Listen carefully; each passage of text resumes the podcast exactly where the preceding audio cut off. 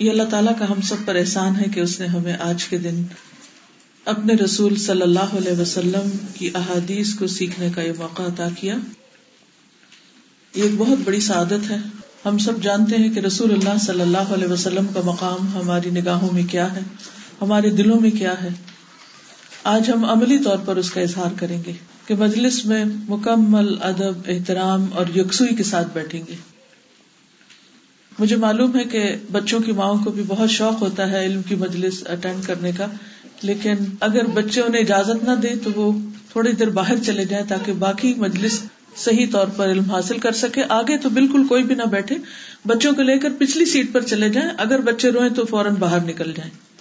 یہ میری آپ سے آج جانا گزارش ہے، کیونکہ اگر بیچ میں شور ہوگا اور میں کوئی چیز بتا رہی ہوں اور وہ مکس ہو گئی اور اس نے غلط سمجھ لی، تو آپ پر ذمہ داری آئے گی۔ اس لیے پلیز پیچھے چلے جائیں تاکہ فوراً نکل سکے اور اگر بچہ رہے تو کھڑے ہو کر آپ بہلانا شروع کر دیں، سنتے جائیں اور آپ گھومتے پھرتے رہے پیچھے۔ کافی جگہ ماشاء اللہ درشے پڑیے لیکن دل میں اونچی آواز سے نہیں، کیونکہ ادب اور احترام کا تقاضا ہے کہ پوری یکسوئی کے ساتھ دل کے اندر۔ محمد نسلی اللہ رسول کریم اما بعد، فاعوذ باللہ من الشیطان الرجیم، بسم اللہ الرحمن الرحیم۔ ربش رحلی صدری ویسر لی امری وحل العقدم من لسانی یفقہ قولی انشاءاللہ ہمارا طریقہ یہ ہوگا کہ میں سب سے پہلے عربی کے الفاظ پڑھوں گی اور آپ میرے پیچھے دہرائیں گے کیونکہ خاص طور پر آپ لوگ جو طالب علم ہیں اور باقی بھی لوگ، وہ یہ اچھی طرح جان لیں، آپ اس وقت صرف لیکچر سنیں گے نہیں بلکہ حدیث سیکھیں گے۔ لیکچر سننے اور حدیث سیکھنے میں فرق ہوتا ہے۔ سننے میں کیا ہے کہ بس آپ مزے مزے کی باتیں سنتے رہیں اور بیچ میں سوئیں یا جاگیں یا کچھ بھی کریں تو کوئی فرق نہیں پڑتا۔ سیکھنے میں یہ ہوتا ہے کہ آپ اس وقت ٹیکسٹ کو دیکھ بھی رہے سن بھی رہے ہیں اور اس کے ساتھ آپ پارٹیسپیٹ بھی کر رہے ہیں۔ یعنی اسے بول کر دوہرا بھی رہے ہیں، جہاں آپ کو پڑھنے کے لیے کہا جائے گا۔ پھر اسی طرح آپ کے پاس کاغذ اور پین بھی ہوگا اور آپ اہم نکات کو لکھیں گے بھی۔ ٹھیک ہے؟ تو کیا کیا کریں گے؟ سنیں گے غور سے، ٹیکسٹ کو دیکھیں گے دوہرائیں گے یعنی بولیں گے بھی، اور اہم نکات کو لکھیں گے بھی۔ تو سیکھنے کے عمل میں سننا، دیکھنا، بولنا اور لکھنا یہ چار کام ہوتے ہیں۔ طالب علم چار کام کرتا ہے۔ اور اس کا فائدہ کیا ہوگا؟ اس کا فائدہ یہ ہوگا کہ ان شاء اللہ اس طرح آپ جو کچھ سیکھیں گے، وہ آپ بھولیں گے نہیں۔ دوسرا فائدہ یہ ہوگا کہ آپ اس علم کو دوسروں کے ساتھ شیئر کر سکیں گے۔ رسول اللہ صلی اللہ علیہ وسلم نے فرمایا ندن اللہ عمر ان سمع مقالتی فوعاها۔ اللہ اس شخص کو تر و تازہ کر دے۔ ندن اللہ عمران وہ شخص فریش ہو جائے، تر و تازہ ہو جائے، خوش ہو جائے، بارونق ہو جائے۔ سمع مقالتی، جو میری بات سنے، میرے قول کو سنے یعنی آپ کے فرمان کو سنے۔ فوا پھر اس کو یاد کر لے۔ یعنی صرف سنے نہیں کہ ایک کان سے سنے، دوسرے سے نکال دے، بلکہ اس کو اچھی طرح یاد بھی کر لے۔ اور یاد کرنے کے بعد فبل کما سمیا ادا کما سمیا جیسا اس کو سنے، پھر اس کو آگے بتائے بھی۔ تو آپ لوگ ان شاء اللہ اس حدیث کو اپنے گھر والوں کے ساتھ یا دوستوں کے ساتھ یا کسی نہ کسی کے ساتھ شیئر بھی کریں گے۔ تو رسول اللہ صلی اللہ علیہ وسلم کی جو بشارت ہے، وہ آپ پر ان شاء اللہ پوری آ جائے گی۔ ہم عام طور پر زندگی میں کیا چاہتے ہیں؟ کہ ہماری زندگی میں کوئی خوشی ہو، کوئی جینے کی امنگ ہو کوئی رمق ہو، ہم اس لائف کو انجوائے کر سکیں۔ ہماری زندگی کے اندر جو خلا ہے وہ پورا ہو سکے۔ تو بعض اوقات ہمیں یہ نہیں پتا ہوتا کہ وہ کس چیز سے پورا ہوگا۔ کچھ لوگ کھانے سے پورا کرنے کی کوشش کرتے ہیں، کچھ پہن کر، کچھ سو کر، کچھ ادھر ادھر سیر و تفریح کر کے۔ لیکن اصل چیز بھولے ہوئے ہوتے ہیں۔ اور وہ کیا ہے کہ وہ کام جو ہمارے پیدا کرنے والے نے ہمیں بتائے اور جن کے ذریعے ہمیں بتائے، انہوں نے جو کچھ طریقے ہمیں سکھائے، وہ ہم عام طور پر یاد نہیں رکھتے۔ تو اس لیے بہت ضروری ہے کہ سب سے سچی بات اللہ سبحان و تعالی کی، اور پھر وہ جو آپ نے رسول اللہ صلی اللہ علیہ وسلم کو دی، اور آپ اسادق المسدوق اسادق الامین، سچے اور جو کچھ آپ نے فرمایا وہ بالکل سچ ثابت ہوا، ان کے بتائے ہوئے طریقے اور ان کی بتائی ہوئی بات پر پورا ایمان اور یقین رکھتے ہوئے ہم ان چیزوں کو لے لیں جو ہمیں دی گئی، تو ان شاء اللہ اس پر عمل کر کے ہماری زندگی میں واقعی ایک خوشی آ سکتی۔ کیونکہ آپ نے تو کبھی دور جاہلیت میں یعنی کہ اسلام سے پہلے کا جو دور تھا، اس میں بھی کبھی آپ نے غلط بات نہیں کہی تھی۔ آپ کے دشمن بھی آپ کو سچا مانتے تھے۔ تو یہ کیسے ہو سکتا ہے کہ وہ ایک پیغمبر ہو کر کوئی ایسی بات کرے کہ جس کے اندر کوئی حقیقت نہ ہو یا جو سچ نہ ہو۔ تو ہماری خوش قسمتی ہے اس وقت جب ہم آپ کو سچا مانتے ہوئے، آپ کی باتوں کو سچ سمجھتے ہوئے ان کو اسی طرح اختیار کر لیں جیسے وہ ہمیں دی گئی ہے تو اصل کامیابی اسی میں ہے۔ جیسے قرآن مجید میں بھی آتا ہے وہ میت اللہ رسول فقط فاز فوزن عظیم جو اللہ اور اس کے رسول کی اطاعت کرے گا، وہ عظیم شان کامیابی پائے گا۔ اعلی ترین، سب سے بہترین کامیابی۔ تو ان شاء اللہ عزیز اس کامیابی کو پانے کے لیے ہم پورے یقین کے ساتھ ان احادیث کا مطالعہ کریں گے۔ تو اس کے لیے تیار ہیں آپ؟ ٹھیک ہے نا؟ ان شاء اللہ تو اس وقت سے بھرپور فائدہ اٹھائے اور اس کی خیر و برکت ہماری زندگیوں میں جاری و ساری ہو جائے۔ تو سب سے پہلے حدیث کو آپ دہرائیں گے جیسے آپ پرانی آیات کو دہراتے ہیں تاکہ صحیح پروننسیشن سیکھ سکیں۔ الحدیث العاشر۔ ان اللہ طیب۔ لا يقبل الا طیبا ان ابی حریرتا رضی اللہ عنہ۔ قال قال رسول اللہ صلی اللہ علیہ وسلم، ان اللہ طیب، لا يقبل الا طیبا وان اللہ، امر المؤمنین، بما امر به المرسلین بما امر به المرسلین فقال تعالى يا أيها الرسل كلوا من الطيبات واعملوا صالحا، وقال تعالى یا ایوہ الذین آمنوا، کلو من طیبات ما رزقناکم ثم ذکر الرجل يطيل السفر اشعث اغبر يمد يديه الى السماء يمد يديه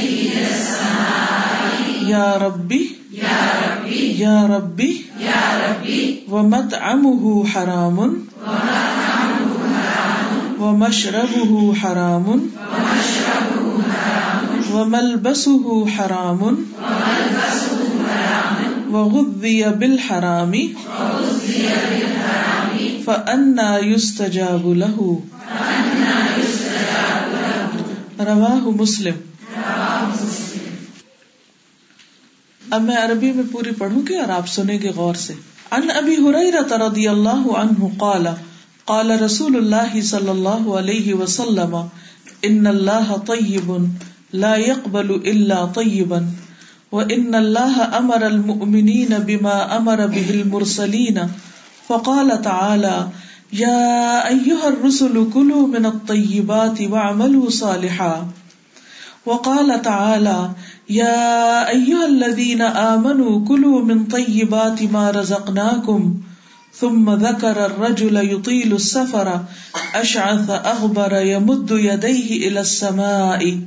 يا ربي يا ربي ومطعمه حرام، ومشربه حرام، وملبسه حرام، وغذي بالحرام، فأنا يستجاب له، رواه مسلم. اب لفظی ترجمہ ہوگا اور آپ کے پاس جو ٹیکسٹ ہے، اس کے نیچے جو خالی جگہ ہے، یہاں پر آپ ترجمہ لکھ لیجیے ٹھیک ہے؟ الحدیث العاشر، دسویں حدیث حدیث نمبر دس۔ ان اللہ طیب، بے شک اللہ پاک ہے۔ لا يقبل نہیں قبول فرماتا اللہ طیبن مگر پاک چیز۔ ان ابی ہریرہ، ابو ہریرہ رضی اللہ عنہ سے روایت ہے۔ قالا کہتے ہیں قال رسول اللہ صلی اللہ علیہ وسلم، فرمایا رسول اللہ صلی اللہ علیہ وسلم نے، ان اللہ بے شک اللہ تعالی طیب پاک ہے۔ لا يقبل نہیں قبول کرتا اللہ مگر طیبن پاک۔ و ان اللہ اور بے شک اللہ تعالی نے امرا حکم دیا المؤمنین مومنوں کو بما ساتھ اس کے جو امرا اس نے حکم دیا بھی اس کا، المرسلین رسولوں کو۔ فقال تعالی، تو فرمایا اللہ تعالی نے، یا ایوہ الرسول اے رسولو، کلو، کھاؤ من الطیباتی پاکیزہ چیزوں میں سے۔ وعملو اور عمل کرو۔ صالحہ نیک۔ وقال تعالی، اور فرمایا اللہ تعالی نے، یا ایوہ الذین آمنوا، اے لوگو جو ایمان لائے ہو، کلو، کھاؤ، من طیباتی، پاکیزہ چیزوں میں سے، ما رزقناکم، جو رزق دیا ہم نے تم کو۔ ثم پھر ذکر ذکر کیا الرجل ایک شخص کا۔ ثم پھر ذکر ذکر فرمایا یعنی رسول اللہ صلی اللہ علیہ وسلم نے۔ الرجلا ایک شخص کا، ایک آدمی کا۔ یتیلو لمبا کرتا ہے۔ السفر سفر یعنی لمبا سفر کرتا ہے، طویل سفر کرتا ہے۔ اشعث پریشان بال اغبرا غبار آلود ڈسٹی یمدو پھیلاتا ہے یدئی ہی اپنے دونوں ہاتھ۔ السمائی آسمان کی طرف۔ یا رب، اے رب، یا رب، اے میرے رب۔ و حالانکہ مت ام ہو اس کا کھانا حرام حرام ہے وہ مشرب ہو اور اس کا پینا حرام حرام ہے وہ مل بس اور اس کا لباس حرام حرام کا ہے۔ وہ خود دیا اور غذا دیا گیا یا کھلایا گیا۔ بال حرامی حرام کے ساتھ۔ فنا تو کیوں کر؟ کیسے؟ یوستجابو دعا قبول ہو، لہو اس کے لیے۔ تو اس کی دعا کیسے قبول ہو؟ روا مسلم، اسے مسلم نے روایت کیا ہے۔ اب اس حدیث کو عربی میں سنیے۔ دوبارہ اپنے ٹیکسٹ کو آپ غور سے دیکھیں گے۔ عن أبي هريرة رضي الله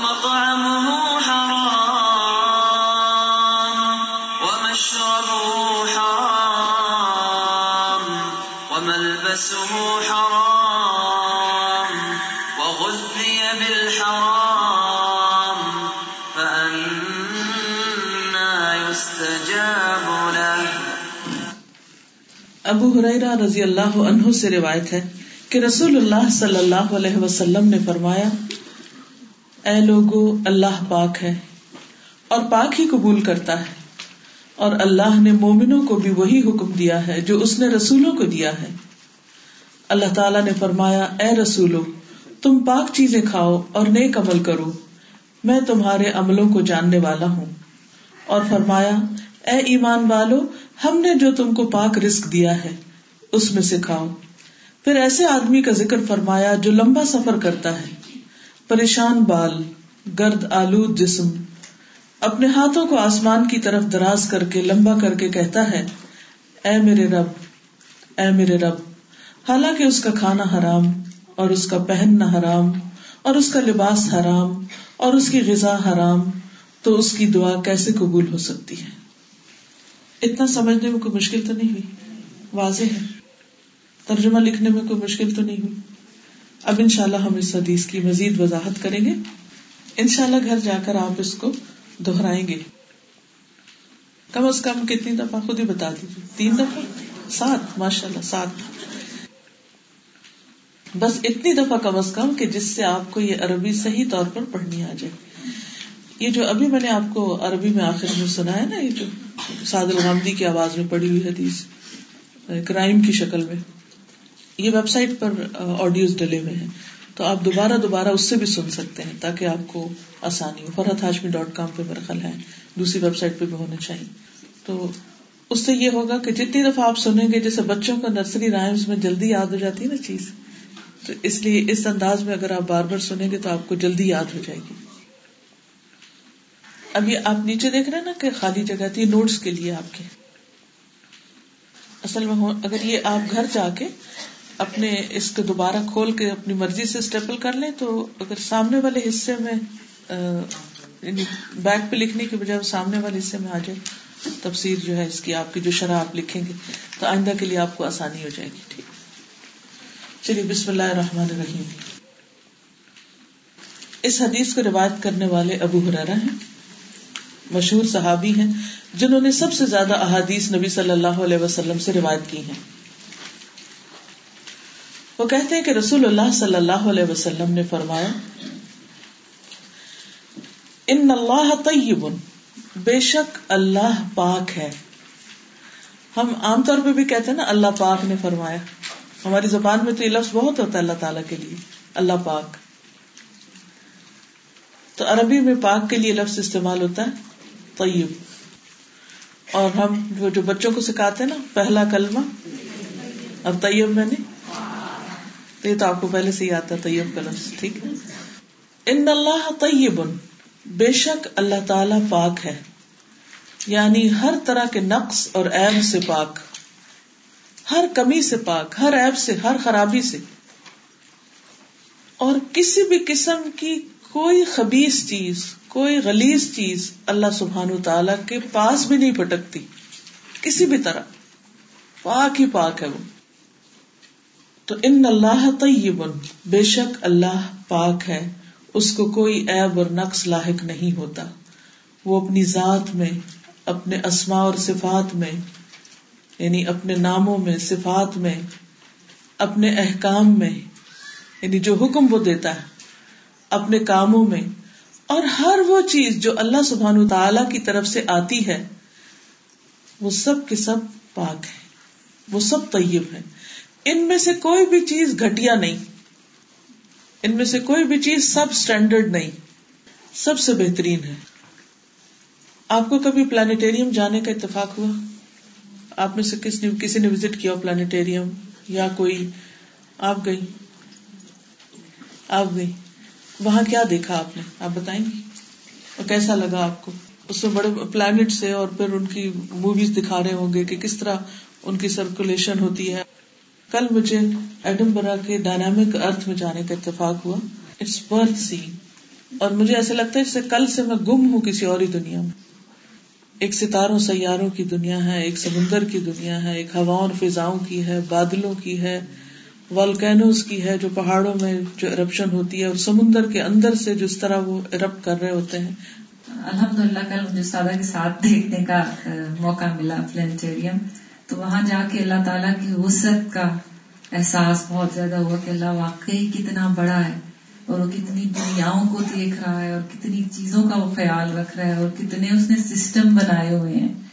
جہاں وہ چل رہے ہم تو وہاں تک پہنچ ہی نہیں سکتے اور ہماری سوچ بھی نہیں وہاں جا سکتی کہ چھوٹے چھوٹے کیڑے ہیں جو ہم کو پتا بھی نہیں وہ وہاں کہاں پہ ہیں اور اللہ ان کے لیے بھی پرووائڈ کر رہا ہے۔ صحرا میں کیڑے ہیں، ان کے لیے بھی وہ پرووائڈ کر رہے تو اللہ تعالیٰ کی وسعت کا جو احساس ہوا، اس تعالیٰ کے ساتھ کل ایک دعا سیکھی، تو اس کا تھا کہ بھی انا ہم کہ تیری تعریف اس لیے کر رہے ہیں، تو کل جی اس بات کا احساس ہوا کہ اس لیے کرتے ہیں اس کی تعریف۔ تو اگر آپ نے زندگی میں کبھی بھی کوئی ایسا منظر دیکھا ہو یا کبھی سیاہ رات میں آسمان پر ستارے دیکھے ہوں اور کبھی سمندر کے کنارے جانے کا اتفاق ہوا ہو اور سمندر کی وسطیں اور ٹھاٹے مارتی ہوئی لہریں اور کبھی آپ نے کبھی اسکرین پر والکینوز دیکھے ہوں کہ کس قدر دھواں ان کے اندر سے نکلتا ہے اور کیسے لاوا باہر ابل ابل کے آ رہا ہوتا ہے اور کس طرح بڑے بڑے جزیرے بن جاتے ہیں سمندر کے اندر اس لاوے کے پڑنے کی وجہ سے۔ اللہ سبحان و تعالی کی عظمت کا ہم تو اندازہ بھی نہیں لگا سکتے۔ سوچ بھی نہیں سکتے۔ اور ہم اس زمین پر رہتے ہوئے جب چند نعمتیں ہمیں ملتی ہیں تو ہم تکبر میں مبتلا ہو جاتے ہیں۔ ہم سمجھتے ہیں ہم بڑی چیز ہیں اور کوئی ہمارے برابر کا نہیں ہے۔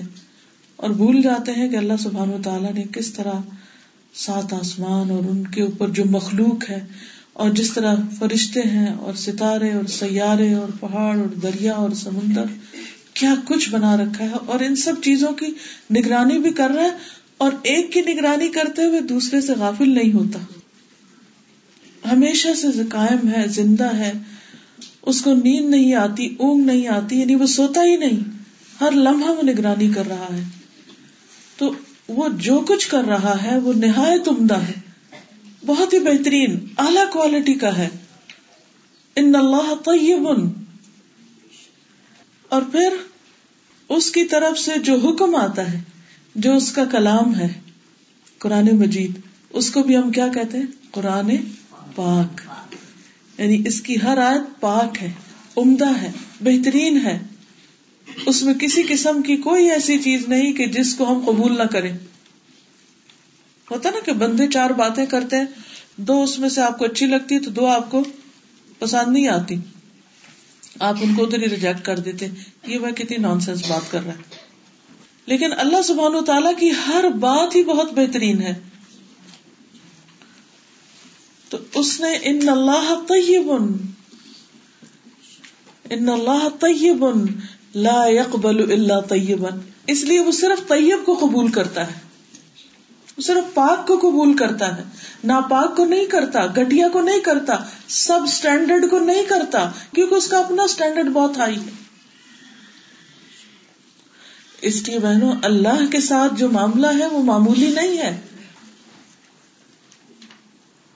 کہ ہم اپنے وقت کا بس جو بھی وقت، جیسا تیسا بھی ہو وہ اس کو دے دیں۔ جو بڑھاپے کا وقت ہے جس میں ہم کسی کام کے قابل نہ رہے کہ اب سارے کاموں سے ریٹائر ہو گئے، چلو اب عبادت ہی کر لیتے ہیں تحجد پڑھ لیتے ہیں یا کوئی قرآن ہی پڑھ لیتے ہیں کہیں اچھا ٹائم پاس کر لیتے ہیں۔ چلو اب حج کو چلے جاتے ہیں۔ یا اپنے دن کا وہ وقت جو سارے کاموں سے تھک تھکا کے جو بچے تو کہیں چلو اب قرآن کا سبق یاد کر لیتے ہیں۔ اور سوتے جاگتے میں اس کے لیے تھوڑا سا وقت نکال لیا۔ مال میں سے گٹیا حصہ نکال دیا۔ جو خود کام کی نہیں چیزیں وہ چلو صدقہ کر دیتے ہیں۔ اسی طرح باقی بھی جب جس طرح دل چاہتا ہے اللہ کے بارے میں باتیں کرنا شروع کر دیتے ہیں۔ ہم اپنے گھروں کو دیکھیں، ہم اپنے عبادت گاہوں کو دیکھیں۔ اپنے گھر کا ایک ایک کونا صاف کرتے ہیں، بہترین کرتے ہیں۔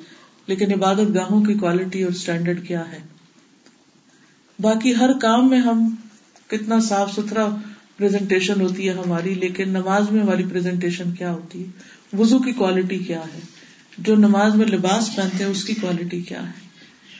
حتیٰ کہ جو دینی کتابیں چھاپنے کے لیے کاغذ استعمال کرتے اس کی کوالٹی کیا ہے؟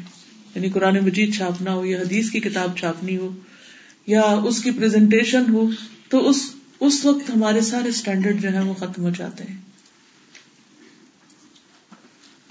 تو اللہ سبحان تعالی کے لیے جب ہمیں کوئی کام کرنا ہے، تو یاد رکھے وہ صرف کرنا ہی کافی نہیں کہ بس کر لیا ہے۔ اس کو ہمیں اعلی ترین کوالٹی کے ساتھ کرنا ہے۔ اور نبی صلی اللہ علیہ وسلم کی طرف سے آئی ہوئی ہر بات اس کو بہت محبت کے ساتھ لینا ہے اور پھر اس پر عمل بھی کرنا ہے اور اس کو سیکھنا بھی ہے۔ تو ان اللہ طیب لا يقبل الا طیبا اللہ تعالی قبول نہیں کرتا کس کو؟ عمل کو، قول کو، صدقہ کو جو گھٹیا ہوتا ہے یا مردود ہوتا ہے۔ یا خبیص ہوتا ہے، کیونکہ وہ اللہ تعالیٰ کے اسٹینڈرڈ کے مطابق نہیں۔ اب دیکھیے، جب آپ بندوں کے ساتھ بھی معاملہ کر رہے ہوتے ہیں، تو کس درجے کا کرتے کس کے ساتھ کیسا معاملہ کرتے ہیں؟ جو آپ سے عمر میں بڑا ہو، جو آپ سے درجے میں بڑا ہو، جو رتبے میں بڑا ہو، جس سے آپ محبت کرتے ہو، جس کو آپ اعلی مقام پہ رکھتے ہو، اس کے ساتھ آپ کا معاملہ کیسا ہوتا ہے؟ اس کی طرح نہیں جو آپ کی نگاہوں میں گرا ہوا ہوتا ہے۔ ولی اللہ بندوں سے تو اللہ کو مثال دی نہیں جا سکتی، لیکن سمجھنے کے لیے صرف تھوڑا سا احساس کریں کہ اللہ سبحان و تعالی جو اتنا اعلی اور بلند ہے اور عظیم ہے اور قدوس ہے اور عزیز ہے، اس کے ساتھ ہمارا معاملہ کیسا ہے؟ اس کو ہم کیا دیں گے؟ اس کو کیا دینا چاہیے؟ کیسی عبادت، کیسی دعا، کیسے سجدے؟ کیسے رکو کیسی قرآن کی تلاوت، کیسا ذکر۔ اور اس کے نام پر جب کوئی کام کرے تو کیسا کام؟ کس درجے اور کس کوالٹی کا؟ تو ان اللہ طیب، لا يقبل الا طیبا اللہ طیب ہی قبول کرتا ہے۔ سورت فاتر میں اللہ تعالیٰ فرماتے ہیں، الیہ یسعد الکلم الطیب۔ اس کی طرف ہر پاکیزہ بات چڑھتی ہے۔ بل عمل الصالح یرفعہ اور نیک عمل اس کو بلند کرتا ہے۔ یعنی اللہ تعالیٰ پاکیزہ باتیں قبول فرماتے ہیں، اور جو نیک عمل ہوتا ہے، اس کی وجہ سے وہ کلمات اوپر جاتے ہیں۔ یعنی خالی باتوں کا فائدہ نہیں جب تک عمل نیک نہ ہو۔ مسند احمد کی ایک حدیث ہے۔ رسول اللہ صلی اللہ علیہ وسلم نے فرمایا جو مسلمان بھی پاک کمائی سے کوئی بھی چیز جو صدقہ کرتا ہے یعنی اللہ کے نام پر دیتا ہے، اور آسمان کی طرف پاک ہی چڑھتا ہے، وہ صدقہ گویا کے رحمان عز و جل کی ہتھیلی پر رکھا جاتا ہے۔ پھر وہ اس کو بڑھاتا اور پھیلاتا ہے۔ جس طرح تم میں سے کوئی شخص اپنے گھوڑے یا اونٹ کے بچے کی پرورش اور نشو نما کرتا ہے یعنی اس کو زیادہ کرتا ہے۔ اسی طرح اللہ تعالیٰ اس کی نشو نما کرتا ہے۔ یہاں تک کہ وہ ایک کھجور ایک بڑے پہاڑ کی طرح ہو جاتی۔ اس طرح اللہ تعالیٰ اس کو اپنے بڑھاتا ہے پھر۔ اب تھوڑی دیر کے لیے غور کریں کہ ہم جو اللہ سبحان و تعالی کو دیتے ہیں، اس کے نام پر دیتے ہیں۔ کوئی بھی صدقہ خیرات جو کسی غریب کو دیں یا فی سبیل اللہ دیں یا اللہ کے دین کے راستے میں خرچ کریں، وہ کہاں جاتا ہے؟ وہ کس کے پاس جاتا ہے؟ سوچیے۔ کیسا دیں گے؟ کیا دیں گے؟ کس کوالٹی کا دیں گے؟ جس بندے سے حیا آتی ہے نا ہمیں، تو اس کو ہمیں کوئی سب اسٹینڈرڈ چیز دیتے ہوئے شرم آتی ہے کہ وہ کیا کہے گا، کیا دیا اس نے؟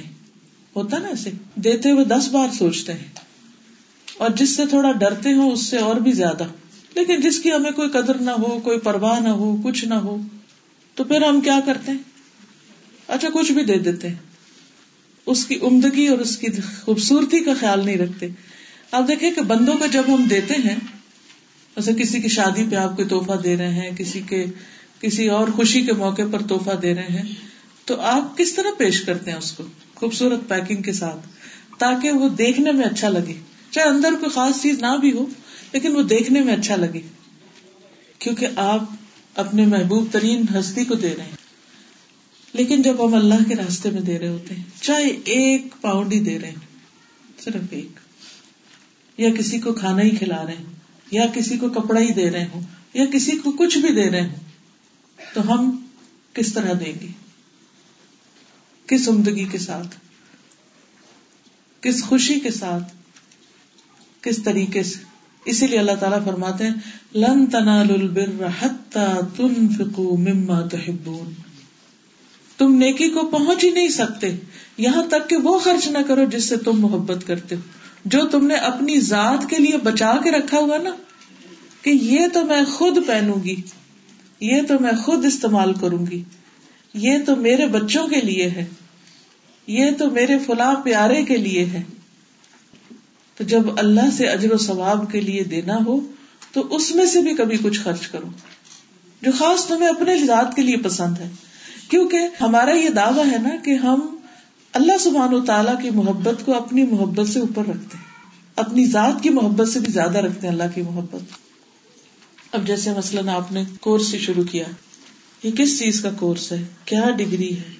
کیا کیا کرنے جا رہے ہیں؟ اللہ کا کلام پڑھنے جا رہے ہیں۔ قرآن مجید۔ تو اس کو پڑھتے وقت ہمارے دل کا حال کیا ہونا چاہیے؟ ہماری خوشی کا عالم کیا ہونا چاہیے؟ ہمارے شوق کا عالم کیا ہونا چاہیے؟ کیا ہمیں اس کو برڈن لینا چاہیے؟ ایک برڈن ہے۔ ایک پریشانی بنا لینی چاہیے۔ نہیں، خوشی سے، محبت سے، اپنے دن کا بیسٹ ٹائم بیسٹ کوالٹی بہترین طریقے سے ٹھیک ہے۔ ہمارے اندر انسانی کمزوری اگر ہمارا حافظہ کمزور ہے یا اور کوئی مسئلہ ہے، ہمیں اس طریقے پر نہیں یاد ہو رہا یا ہم نہیں کر پا رہے، تو بھی ہمیں کیا کرنا ہے؟ ہمیں اپنے منہ سے کوئی برے لفظ نہیں نکالنے، پاکیزہ کلمات نکالنے۔ اللہ تیرا شکر ہے کہ تو نے مجھے توفیق دی ہے، تو میرا حافظہ بھی اچھا کر دے، تو میری صحت بھی اچھی کر دے، تاکہ میں تیری کتاب کا حق ادا کر سکوں۔ لیکن یہ نہیں کرنا اللہ، پھر وہ آ گیا ٹیوزڈے، پھر جانا ہے آج، کیا مشکل ہے۔ پھر ہوم ورک مل جائے گا اور اس سے میرے گھر کی صفائی رہ جائے گی اور میرے ڈیکوریشن پیس کی ڈسٹنگ رہ جائے گی، جو ویسے ہی رہ جانے یہاں۔ اور جس کتاب نے قبر میں روشنی کرنی ہے، اس کے لیے ہم اس کو بوجھ سمجھ گئے یہ نا شکری ہے۔ کمپلینٹ نہیں، شکر اللہ تیرا شکر ہے، تو نے مجھے چنا کہ میں تیری کتاب پڑھوں۔ اس مانچسٹر میں ہزاروں لوگ رہتے ہزاروں مسلمان ہیں۔ اور اس میں سے تو نے مجھے توفیق دی کہ میں اپنا وقت اس کتاب کے لیے نکالوں اور تیرے ساتھ ڈائریکٹ بات کر سکوں۔ یہ آپ کے وقت کی قربانی اور یہ وقت جو اس کتاب کے ساتھ آپ لگائیں گے، یہ آپ خالص اللہ کو دے رہے ہیں۔ یہ وقت کا صدقہ ہے، یہ زندگی کا صدقہ ہے، یہ اپنی جان کا صدقہ ہے، اپنے علم کا صدقہ ہے، اپنی نگاہوں کا صدقہ ہے، اپنی زبان کا، اپنے کانوں کا۔ اپنے مال کا جو اس رستے میں آپ لگائیں گے۔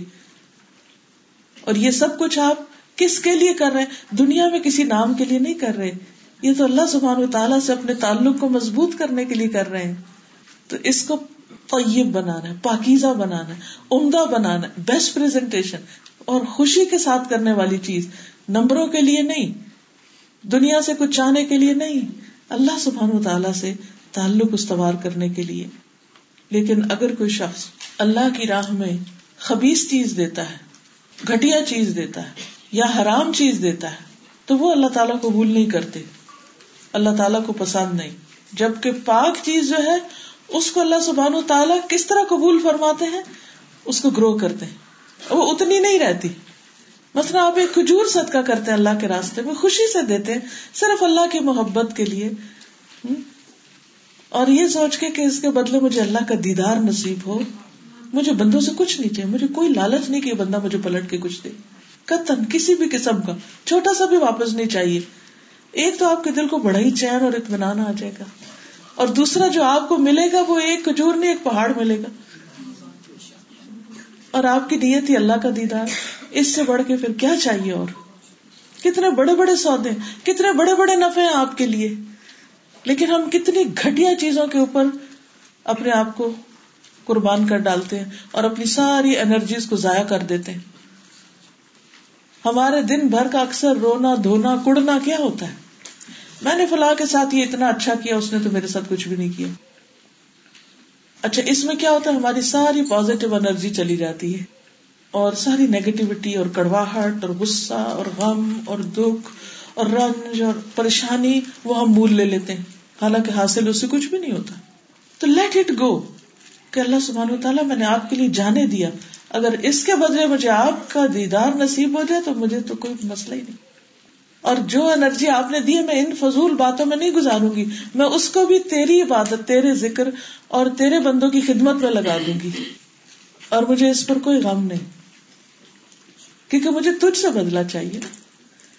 تیری حکومت تو زمین و آسمان کے اوپر ہے۔ اور بندے تو کسی چیز کے مالک نہیں۔ ان کے پاس جو ہے وہ ادھار ہے، تھوڑے دن میں وہ بھی ختم ہو جائے گا، وہ بھی چھوڑ کے چلے جائیں گے۔ کیونکہ وہ تھوڑا سا صدقہ بھی کیا ہے، انسان کے لیے پہاڑ برابر ہو جاتا ہے۔ اس کے برعکس، جس نے مال حرام جمع کیا، پھر اس کے ذریعے صدقہ کیا، تو اس کے لیے اس میں کوئی اجر و ثواب نہیں، بلکہ اس کا اس پر گناہ ہوگا۔ تو دونوں میں فرق ہو گیا نا، پاک پر اجر عظیم اور حرام پر الٹا پکڑ۔ کہ تم کیا لائے ہو میرے پاس؟ مثلاً آپ دیکھیے، اگر کوئی آپ کو بڑا پیارا سا گفٹ دے رہا ہو، تو بظاہر آپ دیکھ کے خوش ہوں، لیکن آپ کو پتا چلے تو کسی کا چوری چوری کر کے لا۔ تو آپ بتائیے، لیں گے وہ؟ لیں گے؟ یہ کہہ رہی ہے کہ ہمیشہ کے لیے ناراض ہو جائیں گے اس سے۔ بہت اچھا سمجھا آپ نے حقیقت۔ اب آپ دیکھیے کہ اگر اللہ سبحانہ تعالیٰ کو ہم چوری کے مال سے صدقہ دے رہے ہیں ہاں؟ وہ قبول کرے گا؟ ہو سکتا ہے، بندوں کو تو پتہ ہی نہ چلے گا ہم کہاں سے لائے کسی کا حق چھین کے لائے کسی کا ضبط کر کے، غصب کر کے، کسی یتیم کا مال ہڑپ کر کے یا کسی اور غلط ناجائز طریقے سے کما کے لائے ہیں، بندوں کو تو پتا نہیں چلے گا۔ لیکن اللہ تعالیٰ تو اس کی پوری ٹریکنگ رکھتے ہیں کہ یہ اٹھا کہاں سے اور کہاں سے اسٹیپ بائی اسٹیپ اس تک پہنچا اور یہ کیا فراڈ کر رہا ہے۔ صدقہ کر رہا ہے۔ کسی کا مال۔ اللہ کو ایسا صدقہ نہیں چاہیے۔ وہ خبیص چیز نہیں پسند کرتا۔ تو اس لیے یہ حدیث بہت قابل غور ہے کہ اللہ سبحان و تعالی خبیز پسند نہیں کرتا۔ اسی طرح جیسے پہلے میں نے ارض کیا کہ گٹیا چیز جو کسی کے بھی کام کی نہ ہو یا یہ کہ قابل استعمال نہ ہو۔ ایک ہوتا ہے کہ مثلاً آپ کے کام کی نہیں ہے لیکن دوسرے کے کام کی بہت ہے۔ یعنی صدقے کے نا لیولز ہیں۔ ایک تو آپ اعلیٰ ترین وہ کریں گے جو آپ کو بہت پسند ہے۔ ٹھیک ہے؟ وہ ہو گیا۔ اب کچھ چیزیں ایسی ہیں کہ جو آپ کو بس درمیانے درجے کی پسند ہے نہ بہت زیادہ پسند ہے اور نہ ہی ایسی ہے کہ فضول ہے کہ آپ پھینک دیں۔ تو وہ بھی ٹھیک ہے، آپ کسی کو دے سکتے ہیں، کیونکہ آپ خود بھی ایسے یوز کرتے ہیں، دوسروں کو بھی دے رہے ہیں۔ ایک وہ ہے جو آپ کے کام کے لیے زائد پڑی ہیں ایکسٹراز ہیں۔ کیونکہ آپ وہ کپڑا پہنتے نہیں یا آپ وہ چیز استعمال نہیں کرتے۔ کئی دفعہ ایسا ہوتا ہے، شادی وغیرہ میں لوگ گفٹ لے آتے ہیں باکسز وغیرہ لے آتے ہیں وہ چار پانچ چیزیں ایک ہی جیسی کوئی لے آئے تو آپ کیا کیا یوز کریں؟ گے اور کتنا گھر میں سامان بھر کے رکھیں گے؟ تو آپ کیا سوچتے ہیں؟ کہ چلو، جو ایکسٹرا ہے، یہ کسی کو دے دیتے۔ اسی طرح بعض اوقات کپڑے ہوتے ہیں، بہت اچھے ہوتے ہیں، لیکن آپ اس طرح کے نہیں پہنتے۔ مگر دوسرے لوگ بڑی خوشی سے پہنتے ہیں۔ آپ وہ بھی دے سکتے ہیں، وہ بھی صدقہ ہے، ثواب ہوگا۔ ایک وہ ہے جو گٹیا ہے، بیکار ہے، قابل استعمال ہی نہیں ہے۔ فضول ہے۔ جس کو دیں گے اس کے لیے بوجھ ہے۔ تو وہ آپ اس لیے اپنے سر سے اتار رہے ہیں کہ میرا بوجھ اتر کے کسی اور کے سر پہ پڑ جائے اور یہ صدقہ لکھا جائے، یہ احسان لکھا جائے، تو یہ نہیں ہوگا۔ کسی کو بھی جب دے رہے ہوتے ہیں۔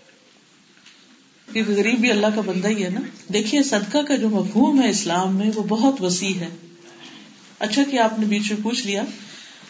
نبی صلی اللہ علیہ وسلم فرمائے کہ ایک شوہر اپنی بیوی کو جو لکما کھلاتا وہ بھی صدقہ ہے۔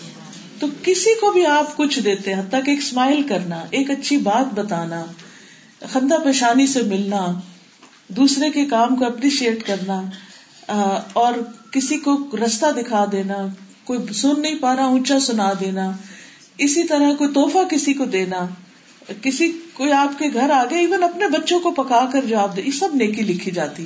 اور ایک وہ ہوتا ہے جو صرف غریب کے لیے ہوتا ہے یعنی مخصوص ہوتا ہے اور اس میں پھر خود نہیں کھا سکتے۔ یعنی آپ نے غریبوں کو دینے کی نیت سے کوئی چیز کی تو وہ بھی صدقہ ہے، وہ فقراء اور مساکین کے لیے ہوتا ہے جیسے زکات ہے۔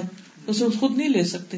اسی طرح عشر ہے یا کوئی اور آپ نے مخصوص چیز کہ یہ اس نیت سے میں نے بکرا کیا کہ صرف غریب کھائیں گے۔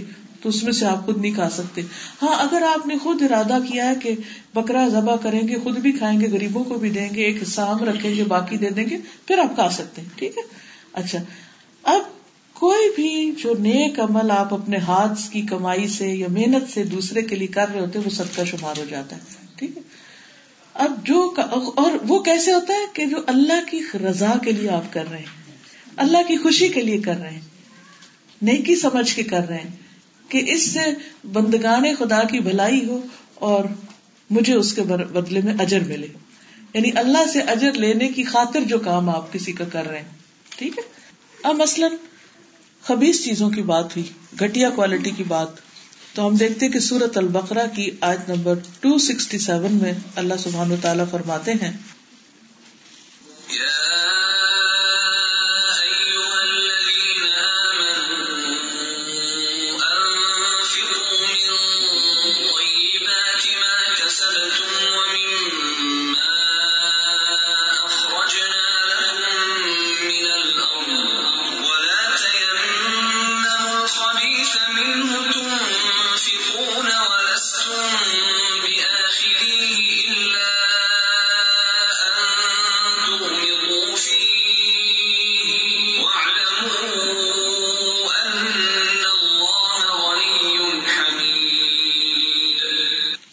لوگوں جو ایمان لائے ہو، ان پاکیزہ چیزوں میں سے خرچ کرو جو تم نے کمائی ہے اور ان میں سے بھی جو ہم نے تمہارے لیے زمین سے نکالی ہے اور اس میں سے گندی چیز کا ارادہ نہ کرو جسے تم خرچ کرتے ہو۔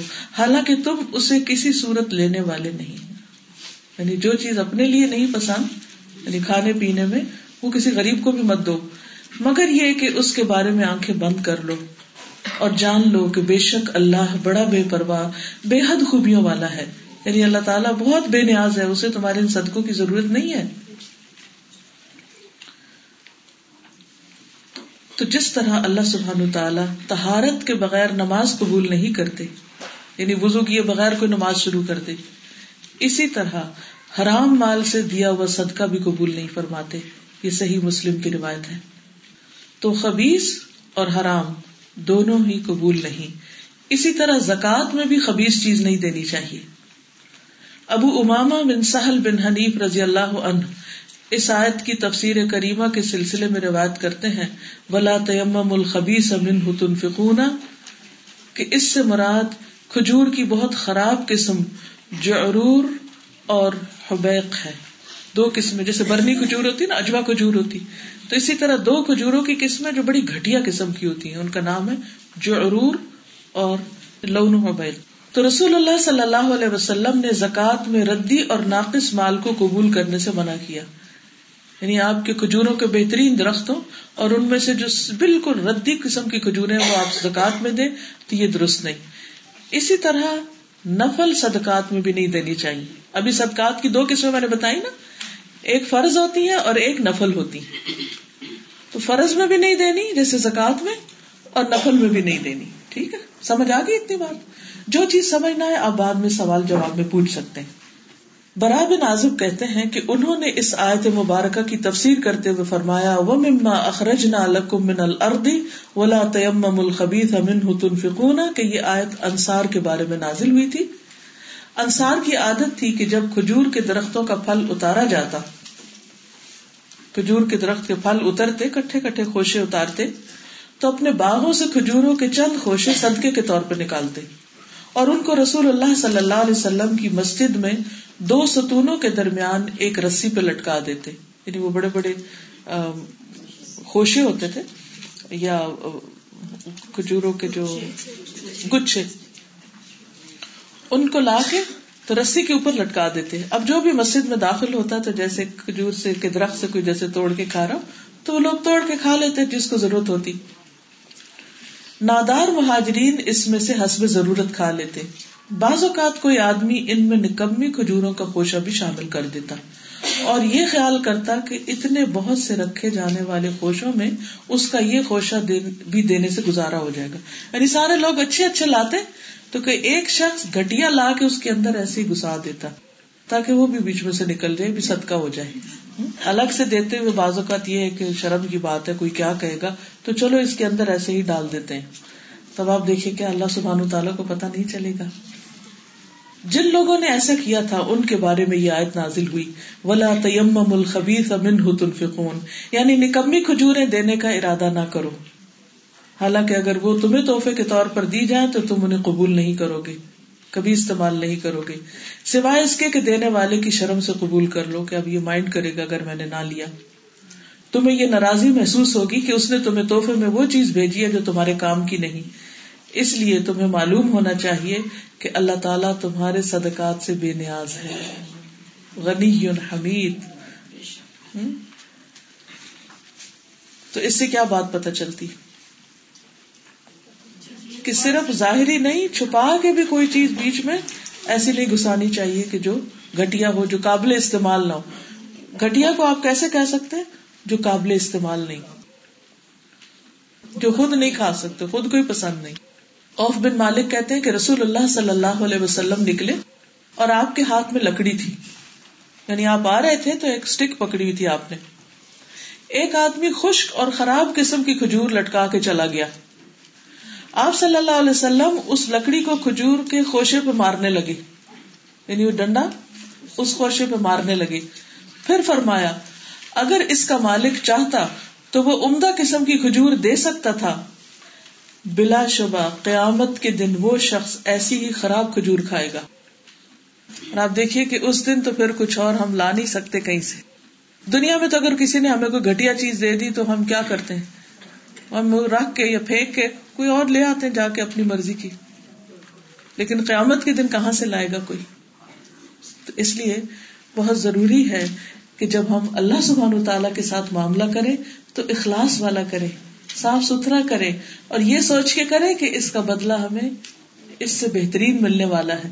تو اب ظاہر ہے کہ جو گٹیا دے گا اس کو گٹیا ملے گا نا واپس۔ جیسا کرو گے ویسے ہی بھرو گے۔ تو حدیث کو دیکھیے، ان اللہ طیب لا يقبل الا طیبا و ان اللہ اور بے شک اللہ سبحانہ تعالی نے امر المؤمنین، مومنوں کو حکم دیا ہے، بما امر به المرسلین، جس کا رسولوں کو حکم دیا گیا ہے۔ رسولوں کو اللہ تعالیٰ نے کیا حکم دیا ہے؟ یا ایوہ رسول کلو من الطیبات وعملوا صالحا۔ اے رسولو، کھاؤ پاکیزہ چیزوں میں سے اور نیک عمل کرو۔ پاکیزہ کھاؤ اور نیک عمل کرو۔ آپ اس کو بتائے گا کہ رسولوں کو اللہ تعالیٰ نے کیا حکم دیا؟ دو چیزوں کا۔ پاکیزہ کھاؤ اور نیک عمل کرو۔ یعنی لو اچھا کھاؤ اچھا اور کام بھی اچھا۔ دو بھی اچھا۔ اچھا لو اچھا دو۔ اچھا کھاؤ اچھا کرو۔ تو امال میں سے بھی اچھا کرو۔ عمل بھی سالے کرو۔ کھاؤ بھی اچھا اور عمل بھی سالے تو عمل سالے کون سا ہوتا ہے جو شریعت کے موافق ہوتا ہے؟ جس میں اخلاص ہوتا ہے اور جو سنت کے مطابق ہوتا ہے، نبی صلی اللہ علیہ وسلم کے طریقے کے مطابق ہوتا ہے۔ اور مالوں میں سے طیب کیا ہوتا ہے؟ جو حلال طریقے سے کمایا گیا ہو، کیونکہ جو کام حرام طریقے سے کمایا جاتا ہے، وہ خبیص ہوتا ہے۔ یعنی دیکھنے میں بھی خبیص ٹھیک نہیں گٹیا کوالٹی، اور جو کمایا غلط طریقے سے وہ بھی ٹھیک نہیں۔ اس سے یہ بھی پتہ چلتا ہے یا اور رسول کہہ کے کہ اللہ تعالیٰ نے رسولوں کو بھی عمل کا حکم دیا ہے اور جیسا ان کو حکم دیا، ویسے اہل ایمان کو بھی دیا ہے۔ اب اس کو مثال سے سمجھے کہ دو شرائط لگائی گئی۔ ایک ہے طیب کی اور ایک ہے حلال کی۔ طیب اور حلال، ٹھیک ہے؟ طیب ہوتا ہے جو دیکھنے میں بھی صاف ستھرا ہو اور خوشگوار ہو، عمدہ ہو۔ اور حلال وہ ہوتا ہے کہ جو دیکھنے میں تو اچھا ہو ہی، لیکن اس کا ذریعہ آمدنی بھی حلال ہو۔ یعنی اس کا سورس بھی۔ مثلاً، ایک آدمی نے مردہ بکری کا گوشت کھایا، تو کیا اس نے طیب کھایا؟ نہیں۔ کیونکہ جو مردار ہوتا ہے، وہ طیب نہیں ہوتا خبیص ہوتا ہے۔ ہاں، اس نے وہ بکری حلال پیسوں سے خریدی تھی۔ لیکن جب وہ مر گئی، تو کیا ہو گئی؟ حرام ہو گئی۔ اور وہ خبیص بھی ہو گئی۔ ٹھیک ہے؟ اب دوسری صورت، ایک شخص نے کسی کی بکری چھین لی یا چرا لی، اور اس کو ذبح کر کے کھایا۔ اب ذبح کرنے سے چیز ویسے تو حرام نہیں ہوتی، حلال ہوتی ہے، اور دیکھنے میں بھی بڑا خوشگوار گوشت ہے، لیکن وہ حلال نہیں ہے، کیونکہ وہ چوری کا مال ہے۔ ٹھیک ہے؟ تو سورس دو چیزیں ہو گئی ظاہری صورت اور اس کا سورس بات سورس دونوں ٹھیک ہونے چاہیے۔ کہ آپ کا سورس آف انکم بھی حلال ہو اور دوسرے جو چیز آپ کھا رہے ہیں یا کھلا رہے ہیں، وہ صاف ستھری ہو، پاکیزہ ہو، خوشگوار ہو، عمدہ ہو، طیب ہو۔ واضح؟ یعنی ظاہری شکل ٹھیک ہو اور سورس بھی اس کا صحیح ہو۔ اسی کا رسولوں کا بھی حکم تھا اور اسی کا ہمیں بھی حکم ہے۔ اور ہوتا یہ ہے کہ جب انسان کچھ کھاتا ہے نا، اس کا اس کی صحت پر اور اس کی عبادت پر اثر پڑتا ہے۔ یعنی کھانے کا براہ راست انسان کی عبادت پر اثر پڑتا ہے۔ کیونکہ یہاں پر آپ دیکھیے نا کیا فرمایا جا رہا ہے۔ کلو میں طیبات صالحہ دونوں چیزوں کو ساتھ ساتھ ذکر کیا جا رہا ہے۔ رسول اللہ صلی اللہ علیہ وسلم نے فرمایا، سب سے پہلے انسان کا پیٹ ہی بدبودار ہوتا ہے۔ یعنی کتنا بھی اچھا کھانا کھائے انسان، لیکن وہ پیٹ میں جا کے اس میں جب ایسڈ وغیرہ ملتے ہیں اور وہ ہزم کے فیز میں سے گزرتا ہے، تو پھر آہستہ آہستہ وہ بدبودار ہو جاتا ہے۔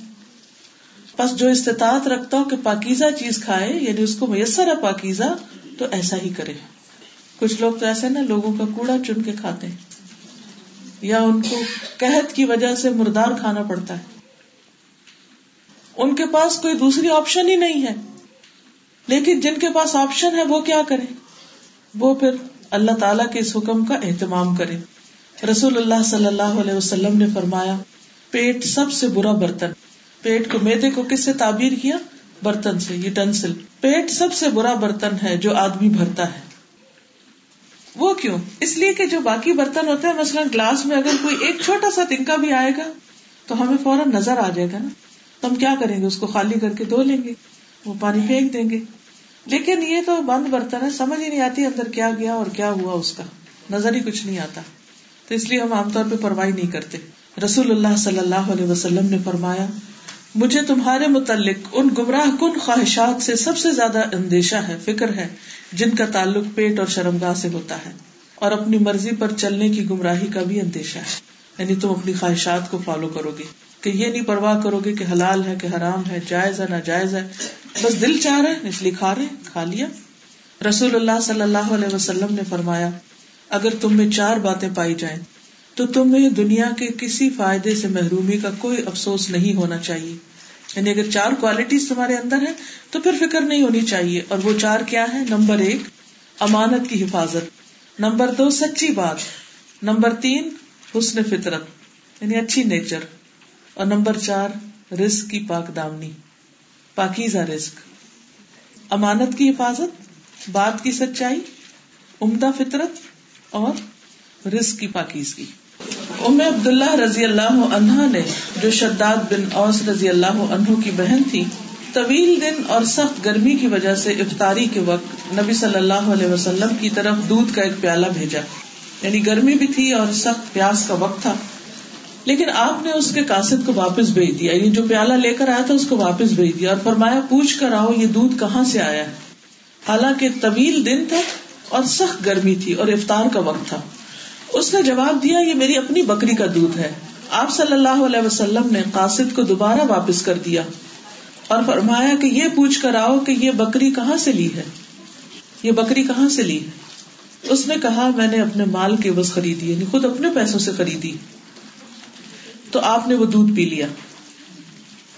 دوسرے دن ام عبد اللہ رضی اللہ عنہا خود نبی صلی اللہ علیہ وسلم کے پاس تشریف لائیں اور کہا کہ اے اللہ کے رسول صلی اللہ علیہ وسلم، میں نے طویل دن اور سخت گرمی کی وجہ سے آپ کا خیال کرتے ہوئے کل دودھ کا پیالہ بھیجا تھا آپ کی خدمت میں۔ لیکن آپ نے تحقیق کرنے کے لیے میری طرف کاسد کو واپس بھیجا۔ ایسا کیوں کیا؟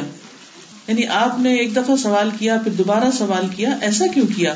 تو رسول اللہ صلی اللہ علیہ وسلم نے فرمایا، مجھ سے پہلے رسولوں کو یہی حکم دیا گیا تھا کہ وہ طیب یعنی حلال چیزیں کھائیں اور صرف نیک عمل کریں۔ تو پاک رزق کھانا جو ہے، یہ سب سے پہلا نیک عمل ہے۔ کیونکہ اس پر باقی نیک مال کی قبولیت کا انحصار ہے۔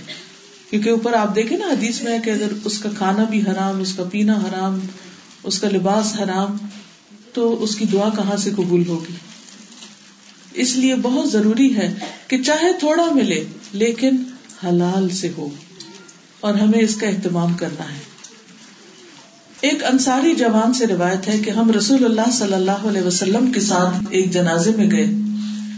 جب آپ واپس ہوئے تو آپ کو ایک عورت کی طرف سے ایک دعوت ملی کھانے کی۔ آپ صلی اللہ علیہ وسلم اس کے ہاتھ تشریف لے گئے۔ کھانا پیش کیا گیا۔ تو آپ نے اپنا ہاتھ بڑھایا۔ پھر لوگوں نے بھی اپنا ہاتھ بڑھایا کھانے کے لیے۔ یعنی بکری ذبح کی ہوئی تھی اور آپ کھانے کے لیے آگے ہاتھ کرنے لگے۔ ہمارے بڑوں نے دیکھا کہ آپ صلی اللہ علیہ وسلم ایک ہی لکما اپنے منہ میں گھمائے جا رہے یعنی کھا نہیں رہے لگل نہیں رہے، اندر نہیں کر رہے۔ آپ نے فرمایا، میں محسوس کرتا ہوں کہ یہ گوشت ایسی بکری کا ہے جس کو اس کے مالک کی اجازت کے بغیر ذبح کیا گیا۔ کیونکہ آپ کو تو اللہ سبحانہ تعالیٰ کی طرف سے وہی کے ذریعے بھی بہت کچھ پتا چل جاتا تھا۔ پھر اس عورت کو بلوایا گیا تو اس نے پیغام بھجوایا۔ اے اللہ کے رسول صلی اللہ علیہ وسلم، میں نے بقی کی طرف آدمی بھیجا تھا۔ یعنی جہاں سے بکریاں ملتی کہ میرے لیے بکری خرید لائے، مگر نہیں ملی۔ بازو کو تو ہوتا نا، گوشت نہیں ملتا۔ پھر میں نے اپنے ہمسائے کی طرف بھیجا، جس نے ایک بکری خریدی تھی کہ وہی مجھے دے دے، تو وہ بھی نہیں ملا۔ تو میں نے اس آدمی کی بیوی کو کہلوا بھیجا کہ وہ مجھے بھیج دے۔ اب بکری کا مالک تو شوہر تھا۔ تو شوہر گھر پہ ہی نہیں تھا۔ تو بیوی نے کہا اچھا لے جاؤ۔ تو آپ صلی اللہ علیہ وسلم نے وہ گوشت نہیں کھایا اور فرمایا کہ یہ قیدیوں کو کھلا دو۔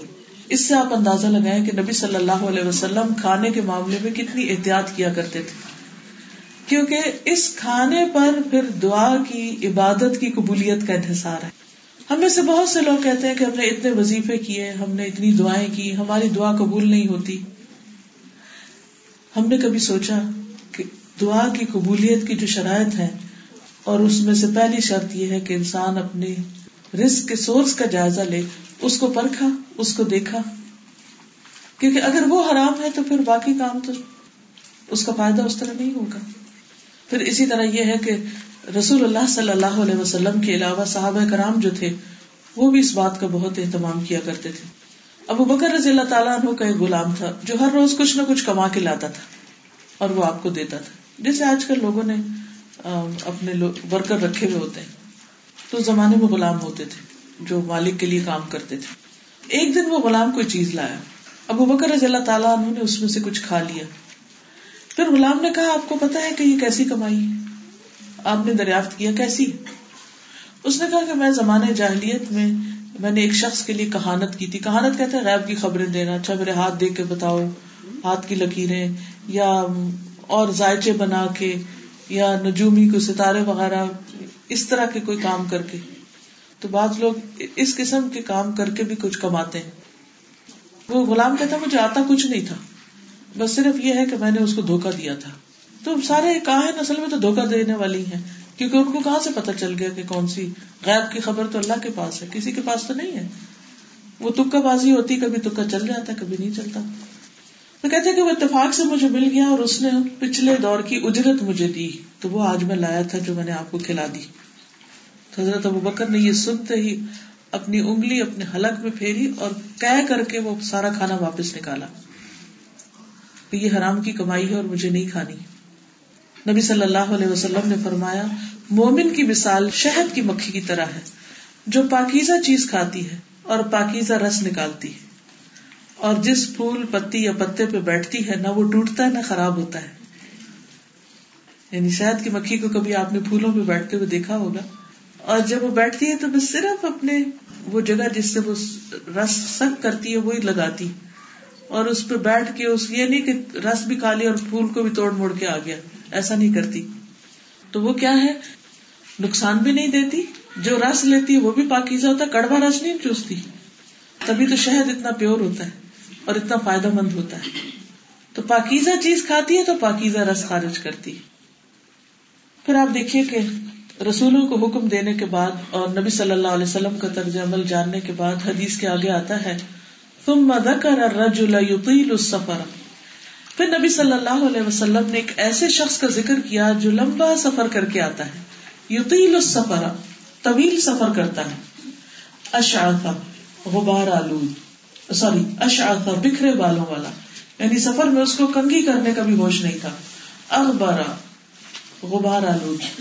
غبار اس لیے ڈسٹی اس لیے کہ پہلے زمانے میں یا اونٹ پر یا گھوڑوں پر سفر ہوتا تھا، یا گدے پر بیٹھ کر ہوتا تھا۔ اور اس میں آپ چاہے چھتری لیں یا سر پہ کوئی کپڑا رکھیں یا کچھ، گھوڑا دوڑے گا تو مٹی اڑے گی۔ اور وہ مٹی تو بیٹھنے والے کے اوپر پڑے گی۔ اونٹ چلے گا یا رستے میں آندیاں آئیں گی یا کچھ بھی۔ تب تو آپ دیکھیے نا کہ گاڑیاں ہر قسم کی ڈسٹ اور اس سے پاک ہوتی ہیں۔ جہازوں میں بھی آپ بیٹھتے ہیں تو کتنے سیف اینڈ سیکور ہوتے ہیں، ایک طرح سے ان سب چیزوں سے۔ تو اس شخص نے سفر کیا اور گرد و غبار سے وہ اٹ گیا۔ اور کبھی آپ اگر گارڈن میں کام کریں مٹی میں اٹ جائیں تو آپ دیکھیں کہ کیسی عجیب سی تھکاوٹ ہو جاتی ہے نا۔ یہ مد یدئی ہی السمائی اس حال میں وہ آسمان کی طرف ہاتھ اٹھاتا ہے۔ یا رب یا رب، اے میرے رب، اے میرے رب۔ یعنی آپ دیکھیے کہ جو دعا قبول ہونے کے جو اسباب ہیں، اس میں سے ایک سبب سفر بھی ہے۔ کہ انسان جب سفر پر ہوتا ہے اور اس دعائیں کرتا ہے، تو اس کی دعائیں قبول ہوتی ہیں۔ کیونکہ وہ انسان ایک طرح سے قابل رحم ہوتا ہے۔ تھکاوٹ کا شکار ہوتا ہے، کھانے کو صحیح نہیں ملتا، آرام صحیح نہیں ملتا، اس کی مرضی کا سب کچھ نہیں ہوتا۔ اپنے گھر میں تو انسان اپنی مرضی سے آرام کی زندگی بسر کرتا ہے، اپنی ایڈجسٹمنٹ کر لیتا ہے۔ جو چیز اس کو سوٹ کرتی ہے، وہ کھاتا ہے۔ جو نہیں کرتی، وہ نہیں کھاتا۔ اپنی مرضی سے سوتا ہے، جاگتا ہے۔ لیکن سفر میں بہت ساری چیزیں، چاہے آپ جہاز کا سفر کیوں نہ کر رہے ہوں، اپنی مرضی کی نہیں ہوتی۔ کبھی کھانا نہیں ہوتا، کبھی سیٹ نہیں ہوتی۔ کبھی پیسنجر جو آس پاس بیٹھے ہیں، ان کی وجہ سے تکلیف ہوتی کبھی فلائٹ لیٹ ہو جاتی ہے کبھی جہاز جو ہے وہ ان کے اندر اتنے جرکس ہوتے ہیں کہ اب خوف کے مارے برا حال ہو جاتا ہے۔ اور کبھی ایئرپورٹس پہ اتنی پریشانی دیکھنی پڑتی، کبھی سامان نہیں آتا، تو آپ دیکھیں سفر جو ہوتا ہے، بہرحال اس کے اپنے تکلیفیں ہوتی۔ کئی لوگ کہتے ہیں نا اچھا وہ تو اس زمانے میں اونٹ گھوڑے کا سفر تکلیف دیتا تو آج کل تو تکلیف دے نہیں، اس لیے نماز کیوں کسر کرے کیا مسئلہ؟ اور روزہ کیوں چھوڑے نہیں، آج بھی سفر کرتے ہوئے بعض اوقات بہت لمبے سفر ہو جاتے ہیں، کئی کئی کنیکشن چینج کرنے پڑتے ہیں، پریشانیاں ہوتی ہیں، بعض جگہوں پر حلال کھانا نہیں ملتا، پانی ختم ہو جاتا ہے، کئی تکلیفیں ہوتی ہیں، تو اس لیے سفر سفر ہی ہے۔ اور سفر میں دعائیں قبول ہوتی ہیں، اور خصوصاً جب سفر لمبا ہو۔ ٹھیک ہے نا؟ ایک تو کہ گھر سے آپ نکل کے یہاں آ گئے ہاں؟ یہ بھی ایک سفر ہے، لیکن یہ سفر میں شمار نہیں ہوتا۔ اللہ یہ کہ آپ کسی دوسرے شہر سے آئے ہیں یا دوسرے ملک سے آئے ہیں، تو ایک الگ بات ہے۔ دوسرا یہ کہ وہ اپنے ہاتھ آسمان کی طرف اٹھاتا ہے۔ یعنی اس تھکاوٹ کے عالم میں وہ اپنے رب کو پکارتا ہے۔ نبی صلی اللہ علیہ وسلم نے فرمایا، تین قسم کی لوگوں کی دعائیں قبول ہوتی اور ان کی قبولیت میں کوئی شک و شبے والی بات نہیں۔ نمبر ایک، مظلوم کی دعا۔ مظلوم کی دعا اس کے منہ سے نکلتی ہے اور عرش تک پہنچ جاتی ہے۔ حالانکہ کتنا فاصلہ ہے۔ لیکن شارٹیسٹ ٹائم میں وہ اپنا سفر پورا کر لیتی۔ مظلوم، جس پہ ظلم ہوتا ہے۔ پھر مسافر کی دعا۔ والد کی دعا اپنی اولاد کے لیے یعنی باپ کی دعا اپنے بچوں کے لیے، وہ بھی قبول ہوتی۔ ہے یعنی یہ قبولیت والی دعائیں ہیں۔ پھر اسی طرح ہاتھ اٹھا کے دعا کرنا۔ حدیث میں آتا ہے، بے شک تمہارا رب تبارک و تعالی شرمانے والا سخی ہے۔ اور وہ شرماتا ہے جب وہ اپنے بندے سے، جب وہ اپنے ہاتھ اس کی طرف اٹھائے۔ یعنی اللہ تعالیٰ کو حیا آتی ہے اس بندے سے، جو بندہ اپنے ہاتھ اٹھائے ہوئے ہوتا ہے۔ یا رب، کہ وہ ان کو خالی واپس لوٹائے۔ وہ عظیم بادشاہ ہے جو بندے کے ہاتھ خالی نہیں لوٹاتا۔ اس کو اس سے حیا آتی ہے کہ خالی ہاتھ کرے۔ یعنی ہاتھوں کو خالی بھیجے۔ اس میں کچھ نہ ڈالے، کچھ نہ دے۔ ایک اور حدیث میں آتا ہے، رسول اللہ صلی اللہ علیہ وسلم نے فرمایا، بے شک اللہ تعالیٰ رحم کرنے والا سخی ہے۔ وہ اپنے بندے سے شرم محسوس کرتا ہے کہ وہ اس کی طرف ہاتھ اٹھائے۔ پھر اللہ تعالیٰ اس کے ہاتھوں میں کوئی خیر نہ رکھے۔ یعنی خالی ہاتھ نہیں لوٹاتا۔ پھر جب انسان اللہ کو یا رب کہہ کے پکارتا ہے، اس کی صفت ربوبیت کے ساتھ۔ رب ہوتا ہے وہ جو پیدا کرتا ہے، جو مالک ہوتا ہے، جو رسک دیتا ہے، جو پلان کرتا ہے ہمارے لیے۔ تو جب انسان یا رب کہہ کے پکارتا ہے اللہ تعالیٰ کو، تو اس وقت بھی اللہ تعالیٰ اس کی دعا خوب سنتا ہے۔ یعنی اللہ تعالیٰ کے اچھے اچھے ناموں کے ساتھ ہمیں دعائیں کرنی چاہیے، اس سے دعائیں قبول ہوتی ہیں۔ جس طرح یا رب ہے۔ اس کے بارے میں حدیث بھی ہے، نبی صلی اللہ علیہ وسلم نے اپنے رب العزت سے روایت کیا کہ کسی بندے نے گناہ کیا، پھر عرض کیا، اے اللہ، میرے گناہ کو معاف کر دے۔ اللہ مغفر لی۔ اللہ تعالیٰ فرماتا ہے، میرے بندے نے گناہ کیا۔ بس وہ جانتا ہے کہ اس کا رب گناہ کو معاف بھی فرماتا ہے۔ یعنی رب ہے اس کا کوئی جو گناہ معاف کرتا ہے اور گناہوں پر پکڑتا بھی ہے۔ پھر وہ دوبارہ گناہ کر بیٹھتا ہے۔ پھر عرض کرتا ہے، اے میرے رب، میرے گناہ کو معاف کر دے۔ پہلی دفعہ اس نے کیا کہا؟ اللہ مغفر لی۔ اور دوسری دفعہ کیا کرتا ہے؟ اے رب، اغفر لی۔ کیونکہ رب کا لفظ ہے نا، یا اے وہ جس نے مجھے پیدا کیا، تو نہیں مجھے بنایا۔ تو وہ ذرا اور کلوزنس کا احساس ہوتا ہے۔ تو پھر وہ اللہ تعالیٰ سے دعا کرتا ہے۔ اللہ تعالیٰ اس کو معاف کر دیتا ہے۔ اللہ تعالیٰ فرماتے ہیں، میرے بندے نے گناہ کیا اور وہ جانتا ہے کہ اس کا رب گناہ کو معاف بھی فرما دیتا ہے اور گناہ پر پکڑتا بھی ہے۔ پھر وہ دوبارہ گناہ کر بیٹھتا ہے۔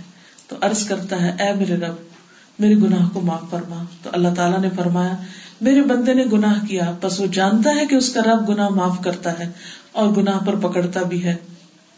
تو جو چاہے کر، میں نے تجھے معاف کر دیا۔ یعنی یا رب کہے کہ جب کوئی پکارتا ہے تو رب معاف کر دیتا ہے اور بار بار کیے ہوئے گناہوں کو بھی معاف کر دیتا ہے۔ تو اس لیے اللہ تعالیٰ کو جب آپ پکارے تو اس کے اچھے اچھے ناموں کے ساتھ پکارے اور یا رب بھی کہہ کے بھی پکارے تو اب آپ دیکھیے قبولیت کے کتنے اسباب جمع ہو گئے۔ نمبر ایک، سفر۔ نمبر دو، ہاتھ اٹھانا۔ نمبر تین، یا رب کہہ کے پکارنا۔ لیکن پھر بھی دعا قبول نہیں ہوئی۔ کیا چیز رکاوٹ بن گئی؟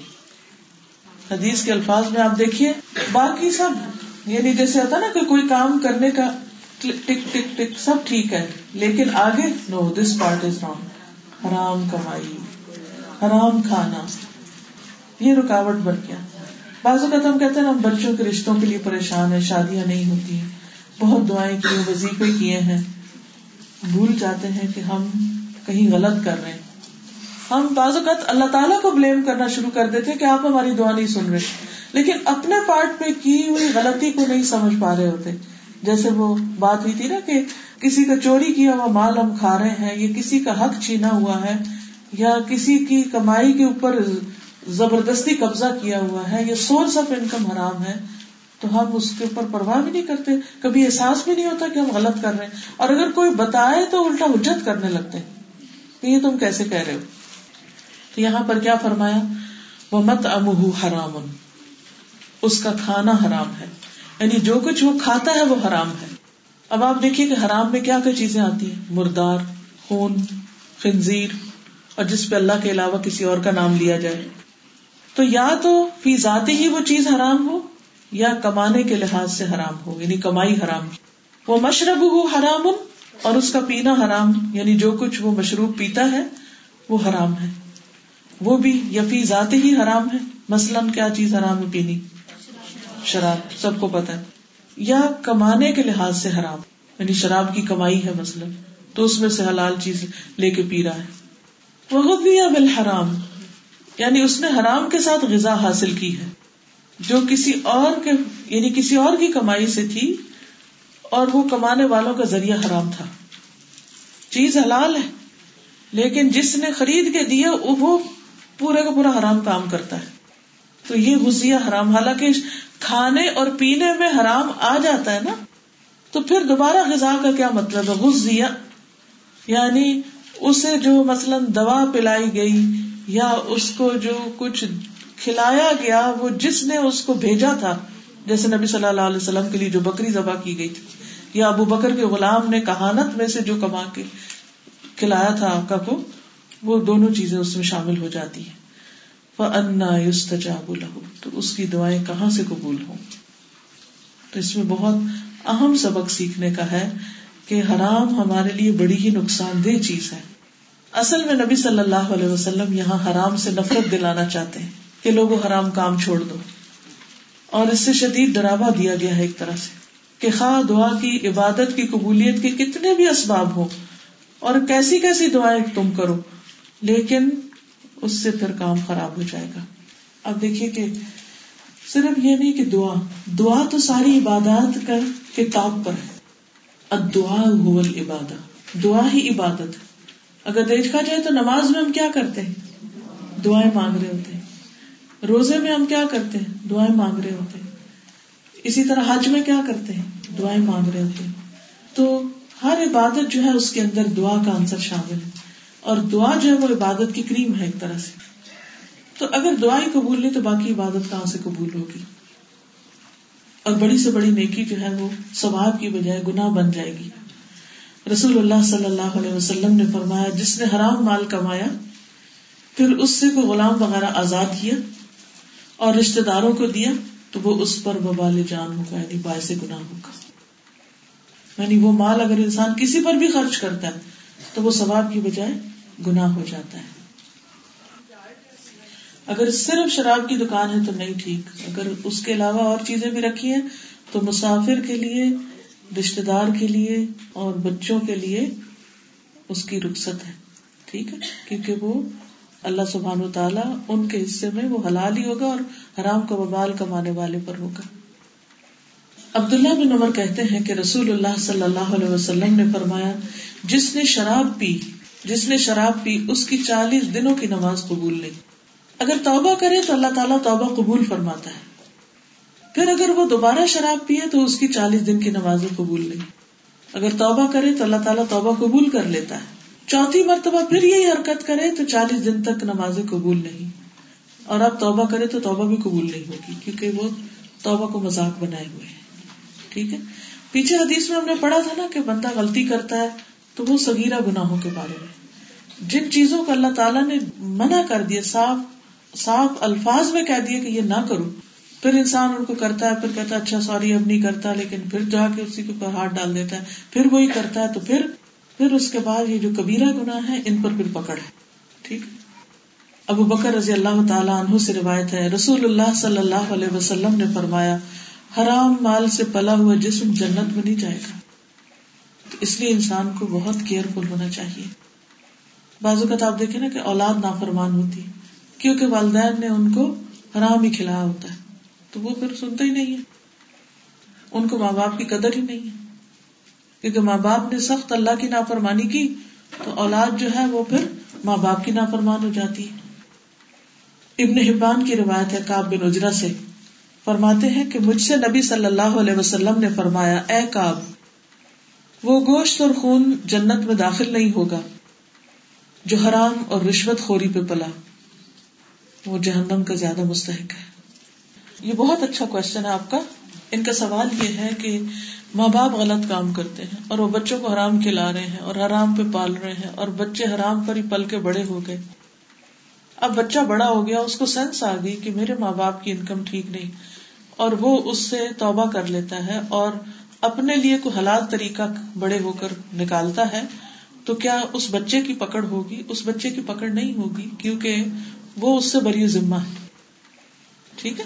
جیسے زنا کے نتیجے میں جو بچہ پیدا ہوتا ہے، اس پر کوئی گناہ نہیں ہوتا۔ سمجھ گئے؟ حالانکہ وہ حرام کا نطفہ ہے، بچہ حرام کا ہے، لیکن وہ بچہ اگر نماز پڑھے گا، روزہ رکھے گا، صدقہ خیرات کرے گا، اچھے نیکی کے کام کرے گا، تو وہ جنت میں جائے گا، کیونکہ اس کا کیا قصور اس میں؟ بچے کا کیا قصور؟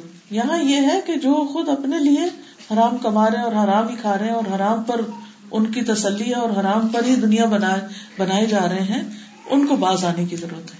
تو توبہ پچھلے سارے گناہوں کو معاف کر دے۔ اب آگے جو آ رہے ہیں اس آبیسلی حرام سے ان شاء اللہ میں حرام کی کچھ قسموں کا ذکر آگے کروں گی، ٹھیک ہے؟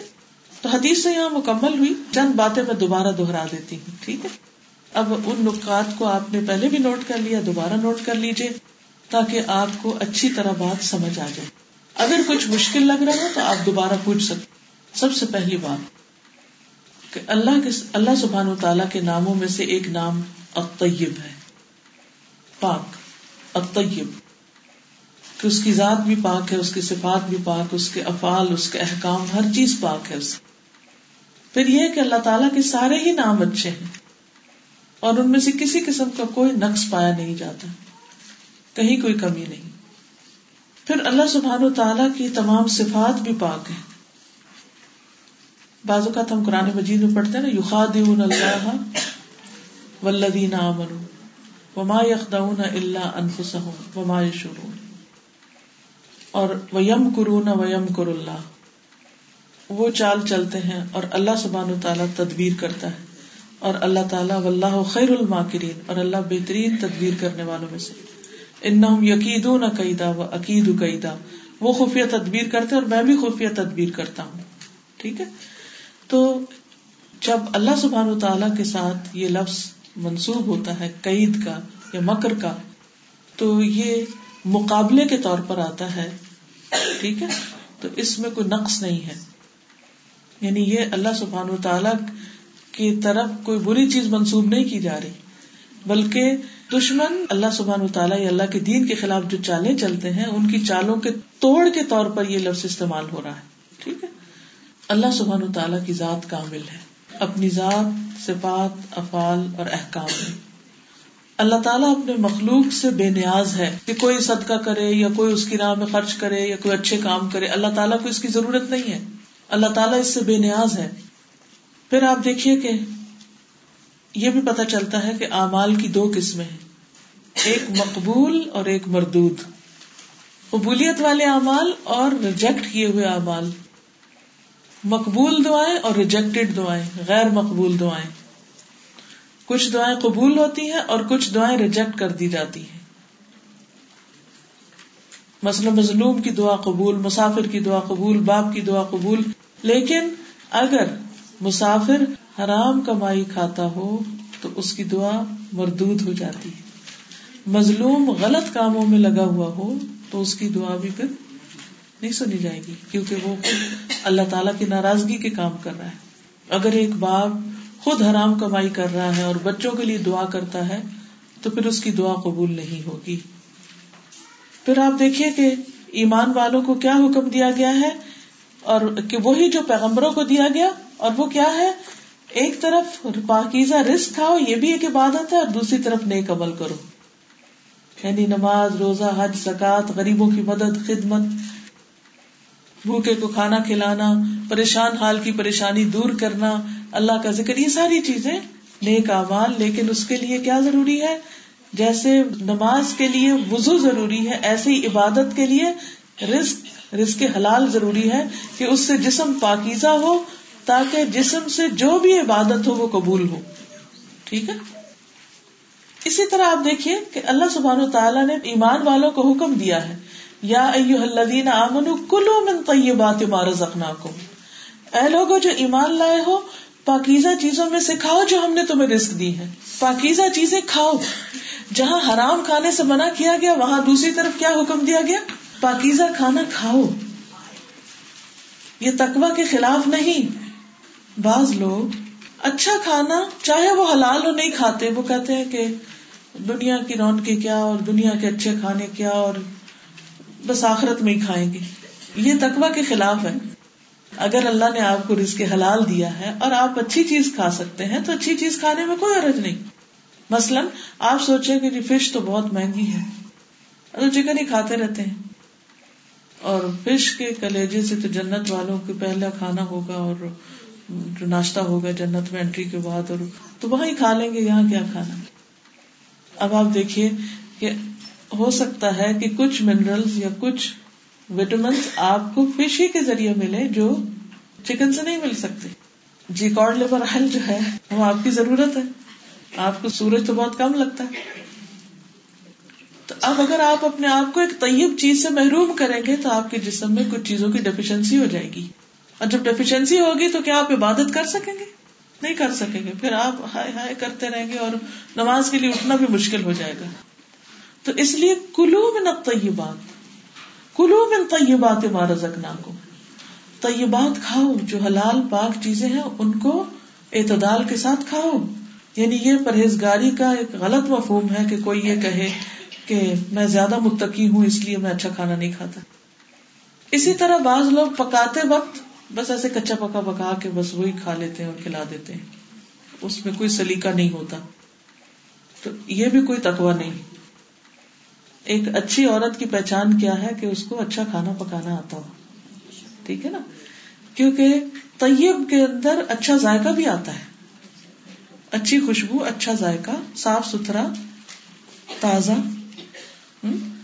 کیونکہ جب آپ اس کو رکھ چھوڑیں گے یا باہر پڑا ہوا ہے اور اس کے اندر سڑان پیدا ہوگی تو خبیص ہو جاتا ہے اور وہ آپ کی صحت خراب کر دے گا۔ جب وہ صحت خراب کرے گا تو پھر آپ کے اندر تکان پیدا ہوگی، آپ کے اندر سستی آئے گی، آپ بیمار ہو جائیں گے۔ تو کیا متاثر ہوگا؟ عبادت متاثر ہوگی۔ اس لیے یہ بھی اللہ کا حکم سمجھ کے کھانا ہے۔ کلو میں یہ بات عمارت اپنا لیکن پھر ہم اس ایکسٹریم پہ چلے جاتے ہیں کہ ساری زندگی کا مقصد اور محور صرف کھانا پینا ہی ہو جاتا۔ وہ بھی غلط ہے۔ نہ کھانا بھی غلط ہے اور زیادہ کھانا بھی غلط ہے۔ اور جلی کٹی چیزیں کھانا بھی غلط ہے۔ اور صرف ٹیسٹ کے لیے کھانا اور اس میں غذائیت کچھ بھی نہ ہو، یہ بھی غلط ہے۔ تو اعتدال ہی اچھا ہر کام میں۔ نبی صلی اللہ علیہ وسلم کی غیر موجودگی میں تین لوگ آئے آپ کی ازواج کے پاس اور انہوں نے آپ کے گھریلو کاموں کے بارے میں پوچھا کہ کیا کھاتے ہیں، کتنا سوتے ہیں۔ پرائیویٹ لائف کے بارے میں پوچھا۔ تو جب انہوں نے دیکھا کہ آپ تو بڑے ایک نارمل انسان کی طرح زندگی بسر کرتے ہیں تو کہنے لگے کہ آپ کا درجہ تو بڑا بلند ہے۔ اور ہم گناگار انسان ہیں، اس لیے ہم ایک نے کہا کہ میں تو کبھی گوشت نہیں کھاؤں گا۔ دوسرے نے کہا میں بستر پہ نہیں سوؤں گا۔ تیسرے نے کہا میں شادی نہیں کروں گا۔ تو جب نبی صلی اللہ علیہ وسلم کو پتا چلا تو آپ بہت سخت ناراض ہوئے۔ آپ نے خطبہ دیا، اللہ تعالیٰ کی ہم دو سنا بیان کی اور فرمایا کہ لوگوں کو کیا ہو گیا ہے؟ انہوں نے اس طرح کی گفتگو کی ہے۔ حالانکہ میں نماز بھی پڑھتا ہوں اور آرام بھی کرتا ہوں۔ روزہ بھی رکھتا ہوں اور افطار بھی کرتا ہوں یعنی کھاتا بھی ہوں اور میں شادی بھی کرتا ہوں۔ جس نے میری سنت سے اراض کیا وہ مجھ سے نہیں۔ تو اس سے کیا پتا چلتا ہے کہ اعتدال میں رہ کے کھانا پینا، شادی بیاہ، خوش ہونا، یہ ساری چیزیں زندگی کا حصہ ہے اور نیک عمل جو ہے وہ شکر گزاری کا اظہار ہے کہ اللہ تو نے ہمیں نعمتیں دی ہے اس لیے ہم اب کا پی کے سو نہیں رہے، اٹھ کے تیری عبادت کر رہے ہیں۔ تو یہ اس کی شکر گزاری ہوگی۔ تو اصل شکر گزاری کیا ہے؟ نیک عمل۔ کیونکہ قرآن مجید میں آتا ہے اے آل داود شکرا۔ اے آل داود، شکر بجا لاؤ۔ یہ نہیں کہا شکر کہو، کیا کہا؟ شکر کرو، بجا لاؤ۔ دونوں میں فرق ہے نا؟ ایک ہے عملی طور پر شکر گزاری، اور ایک ہے صرف زبان سے ہی کہہ دینا۔ ٹھیک ہے، زبان سے کہنا بھی اچھی بات ہے الحمد للہ کہنا۔ اللہ تیرا شکر ہے، اللہ تیرا انعام ہے۔ ہم تجھ سے بڑے راضی ہیں، ہم کوئی شکوا شکایت نہیں کریں گے۔ کیونکہ اکثر ایسا تھا، جب کچھ پک کے آتا تھا ہم کہتے ہیں، یہ کیا پکا آج؟ یہ ٹھیک نہیں، وہ ٹھیک نہیں، یہ نہ شکری ٹھیک۔ نبی صلی اللہ علیہ وسلم نے کبھی بھی کھانے میں نقص نہیں نکالا۔ کبھی۔ اور ہم لوگوں کا حال کیا ہے کہ کبھی نقص نکالے بغیر کھایا نہیں۔ تو ہم شکر گزار نہیں ہے پھر۔ آپ کا طریقہ کیا تھا؟ جب پسند نہیں آتا تھا تو نہیں کھاتے تھے، بس رکھ دیتے تھے۔ منہ نہیں بناتے تھے اور مائنڈ نہیں کرتے تھے اس کو یا اس کے اوپر کچھ باتیں نہیں بناتے تھے، بلکہ بس رکھ دیتے تھے، نہیں کھاتے تھے اس کو۔ تو اس لیے اے ملو اعلی داود شکرا یعنی اے آل داود وہ کام کرو جس سے شکر گزاری ظاہر ہو۔ اور وہ کیا ہے کہ انسان اپنی زندگی میں شکوے شکایتیں کم کر دے ہائے، اللہ نے ایسا کیوں کر دیا؟ اور وہ بیمار کیوں ہو گیا؟ اور وہ فلاں مر کیوں گیا؟ اور یہ کیا ہو گیا دنیا میں، وہ کیا ہو گیا؟ ہر وقت کمپلیٹ اور ہر وقت منفی باتیں کرنا۔ ہمیں اس سے بچنے کی ضرورت ہے۔ جو شکوا گزار ہوتا ہے، وہ شکر گزار نہیں ہو سکتا۔ تو شکوے اور شکر میں فرق ہوتا ہے۔ شکوا کے ہر وقت شکایتی ٹون میں بات کرنا۔ ایسا ہے ایسا ہے۔ ہاف روتے ہوئے، گرمبل کرتے ہوئے، وائن کرتے ہوئے، یہ کیا ہو گیا، وہ کیا ہو گیا؟ ہائے ہائے۔ اپنی بھی زندگی حرام، دوسروں کی بھی حرام۔ خود بھی کبھی خوش نہیں ہوئے، سب کچھ پا کے، اور کبھی شکر کا اظہار نہیں کیا۔ تو اس سے جو ہے نا، زندگی تنگ ہو جاتی۔ دوسروں کے لیے بھی ایک مصیبت بن جاتی۔ تو اس لیے کیا ضروری ہے کہ ہم سب شکر ادا کریں۔ اچھا۔ اب مثلاً آج آپ نے حدیث پڑھی یہ حدیث پہلے بھی پڑھی یا سنی ہوگی۔ تھوڑی تفصیل آئی۔ آپ کے ذہن میں چیزیں تازہ ہوئی کچھ چیزوں کے اوپر غور و فکر کا آپ کو موقع ملا۔ اب اس کا شکر کیسے ادا کریں گے؟ مثلاً۔ ایک ہاتھ ہاتھ اونچا کرے، ایک ایک بتائیں کیسے شکر کریں گے؟ جی باقیوں نے کچھ نہیں کرنا۔ انہوں نے ہاتھ بھی نہیں اٹھایا۔ اتنی بھی زحمت نہیں کی کہ کچھ بتائیں۔ جی آپ فرمائیے۔ شابش عمل کر کے اور دوسرے لوگوں کو بتا کے۔ اب مثلاً کل آپ خود نہیں آئیں گے صرف، ایک ایک اور کو لائیں گے جو نہیں یہ حدیث نہیں سنتے۔ ٹھیک ہے؟ اپنی گاڑی خالی نہیں لانی ہے آپ نے۔ کسی نہ کسی دوست، بہن رشتے دار، بیٹی، کوئی نہ کوئی عزیز اس کو ساتھ لے کر آئیں گے۔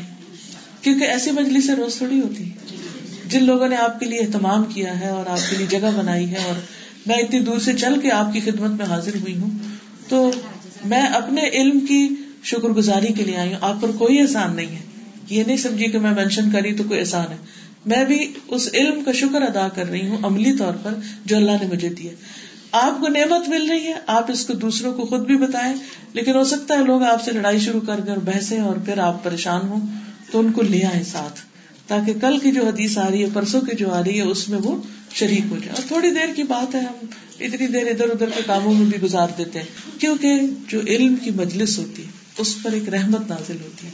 فرشتے دعائیں کرتے ہیں، ان کے لیے اللہ، جب مجلس ختم ہوتی ہے تو اللہ تعالیٰ کے پاس جاتے ہیں۔ اور اللہ تعالیٰ ان بندوں کا ذکر کرتے ہیں اپنے بہترین مجلس میں کہ میرے یہ بندے کیا کر رہے تھے۔ یہ یہاں پر کیوں اکٹھے ہوئے تھے؟ اور پھر یہ کیا چاہتے تھے؟ تو پھر اللہ تعالیٰ ان کی بخش کا وعدہ فرماتے تو اس لیے ٹھیک ہے، کرسی پہ دو گھنٹے بیٹھنا مشقت والا کام ہے۔ گھر میں بندہ لیٹ بھی جاتا ہے، اور بھی کچھ کر لیتا ہے، لیکن کبھی کبھی اللہ کے راستے میں نکلنا بھی چاہیے۔ اور ایک ایک قدم اٹھانے کا بھی اجر ہے۔ ٹھیک ہے نا؟ تو ان شاء اللہ تعالیٰ جب، اور طالب علم تو جب اللہ کے راستے میں نکلتا ہے، تو جو علم کے راستے میں نکلتا ہے، وہ دراصل جنت کے راستے پر نکلتا ہے۔ اس لیے ہر چیز کا شکر ادا کرنا ہے۔ مثلاً اور کس کا شکر ادا کریں گے؟ ہر چیز کا کرنا ہے۔ کوئی ذرا سوچ لیتے نا، کچھ چار پانچ ٹارگیٹ رکھ لیتے آپ۔ ایک علم کا ہو گیا، جو پہلے یعنی اس وقت پہلے فوری طور پہ جو ہمیں مل رہا ہے۔ دوسری چیز جی۔ ہوں شوہر کا شکریہ ادا کرنا ہے، بول کے۔ کیونکہ ہم ان سے شکایتیں تو بہت ساری کر لیتے شکوے گلے تو بہت کرتے ہیں محبت کی وجہ سے کرتے ہیں، کوئی بات نہیں کبھی کبھی وہ بھی کر لیتے ہیں، کوئی غرض نہیں۔ اس سے بھی محبت کبھی بڑھ جاتی۔ لیکن اگر سو سو میں سے نائنٹی نائن شکوے ہوں، اور ایک دفعہ بھی آپ بول کے نہ کہیں کہ I am thank full to you جو بھی آپ مجھے پرووائڈ کر رہے ہیں، جو بھی آپ میری مدد کرتے ہیں، آپ نے مجھے وہاں جانے کی اجازت دی میں اس پر بھی شکر گزار ہوں۔ جیسے میں اپنے شوہر کی شکر گزار ہوتی ہوں کہ انہوں نے مجھے اجازت دی کہ میں اللہ کے دین کی خدمت کر سکوں۔ اگر مجھے اجازت نہ دے تو میں تو نہیں کر سکتی کچھ بھی۔ کیونکہ پھر تو فائدہ ہی نہیں۔ ہاں؟ تو جی کئی لوگ اجازت لے کر آئے اور مشکل سے ان کو اجازت ملی تو جا کر واپس آپ ان کا شکریہ ادا کریں۔ ٹھیک ہے؟ وہ بھی اجر میں شامل ہو گئے۔ بالکل۔ اسی طرح آپ گھر جا کے غور کیجیے کہ ان کا کون سا احسان ہے آپ پر۔ مثلاً سارا دن محنت کر کے کما کے لاتے ہیں۔ اور اس میں سے آپ کو کھلاتے ہیں، پلاتے ہیں، آپ کو پروٹیکشن دیتے ہیں، آپ کو ضروریات زندگی کے لیے خود نہیں جاب کرنی پڑ رہی۔ تو کتنی بڑی شکر گزاری کی بات ہے یہ۔ ٹھیک۔ تو اچھے پوائنٹس ڈھونڈے اچھا بچوں پر شکر گزار ہوں، چاہے وہ نلائک ہو کیونکہ ہم ہر وقت بچوں پہ کڑتے رہتے ہیں۔ یہ ٹاپ نہیں کر رہے، یہ آگے نہیں نکل رہے، یا دوسرے بچوں سے پیچھے ہیں، ان کو ابھی تک یہ نہیں آیا۔ اس سے کیا ہوتا، ہر وقت ہم جل گڑ کے اپنے آپ کو غمگین رکھتے ہیں۔ اور ہونا وہی ہے جو ہونا ہے۔ انہوں نے ہمارے جلنے گڑنے سے کوئی زیادہ ماسٹر نہیں بن جانا۔ تو اس پر بھی کہے کہ اللہ تیرا شکر ہے تو نے یہ بچہ بھی دیا۔ کتنے لوگ ایسے ہیں جو بچوں کی نعمت کو ترس رہے ہیں۔ ان کی آنکھیں ترستی ہیں کہ بچہ نام کی کوئی چیز دیکھے اپنے لیے۔ تو اللہ تو نے مجھے اتنی نعمت دی۔ میں تیری شکر گزار ہوں۔ اور کس چیز پہ کریں گے؟ جی۔ الحمد للہ صحت جیسی نعمت کا۔ نماز پڑھ لیں۔ تو اس کے بعد آپ کیا کریں؟ رب اللہ ذکری کا شکری کا حسن عبادتی کا اسی لیے یہ خوبصورت کارڈ آپ کے لیے چھپوائے گئے ہیں، نماز کے بعد کے ازکار یہ مصنون ازکار ہے نبی صلی اللہ علیہ وسلم سے ثابت ہے ان شاء اللہ اس میں سے بھی آپ کو کل جب صبح دس بجے یہاں شروع ہو جائے گا تو کچھ حصہ آپ کو یہ دعائیں زبانی یاد کرائی جائیں گی، ٹھیک ہے؟ تو اس لیے ذرا ارلی آنے کی کوشش کریں اور میں ان کو ایکسپلین کروں گی ان کا میننگ ٹھیک؟ تاکہ جب آپ پڑھے تو روح کے ساتھ، اور ان کو پوسٹر کی شکل میں اس لیے چھپایا گیا ہے کہ آپ جا کے کہیں گھر میں اپنے بیڈ روم میں ایسی جگہ پر لگا لیں کہ اگر آپ کو مثلاً کچھ دن زبانی یاد نہیں ہوتی تو نماز پڑھ کے آپ اٹھ کے کھڑے ہو کے بھی ان کو پڑھ سکتے ٹھیک ہے؟ ان شاء اللہ تو اس سے آپ کی نمازوں کا اجر اور ثواب کئی گنا اور بڑھ جائے گا۔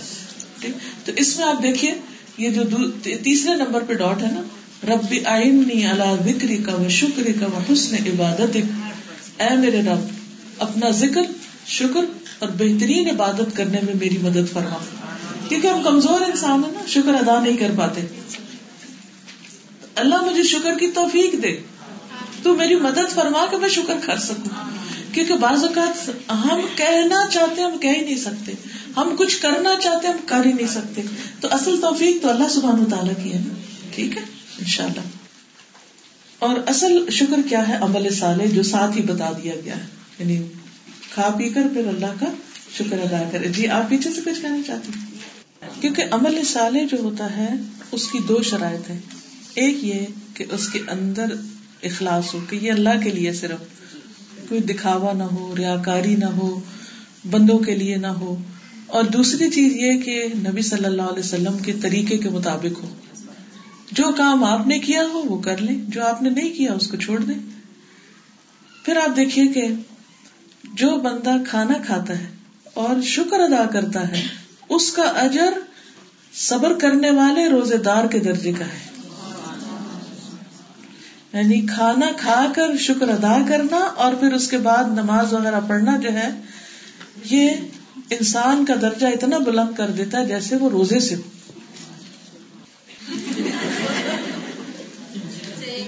اگر آپ دیکھیے، شکر جو ہے وہ نعمتوں کو بڑھاتا ہے۔ ٹھیک ہے؟ قرآن مجید میں اللہ تعالیٰ فرماتے ان شکر تم لزیز اگر تم نے شکر ادا کیا تو میں تمہیں اور زیادہ دوں گا۔ ٹھیک ہے؟ اگر آپ اس علم کو شوق سے سیکھیں گے اور کل حدیث یاد کر کے آئیں گے یعنی عربی اچھی سے پڑھ کے اور ترجمہ بھی یاد کر کے آئیں گے، یہ آپ کا عملی شکر ہوگا نا؟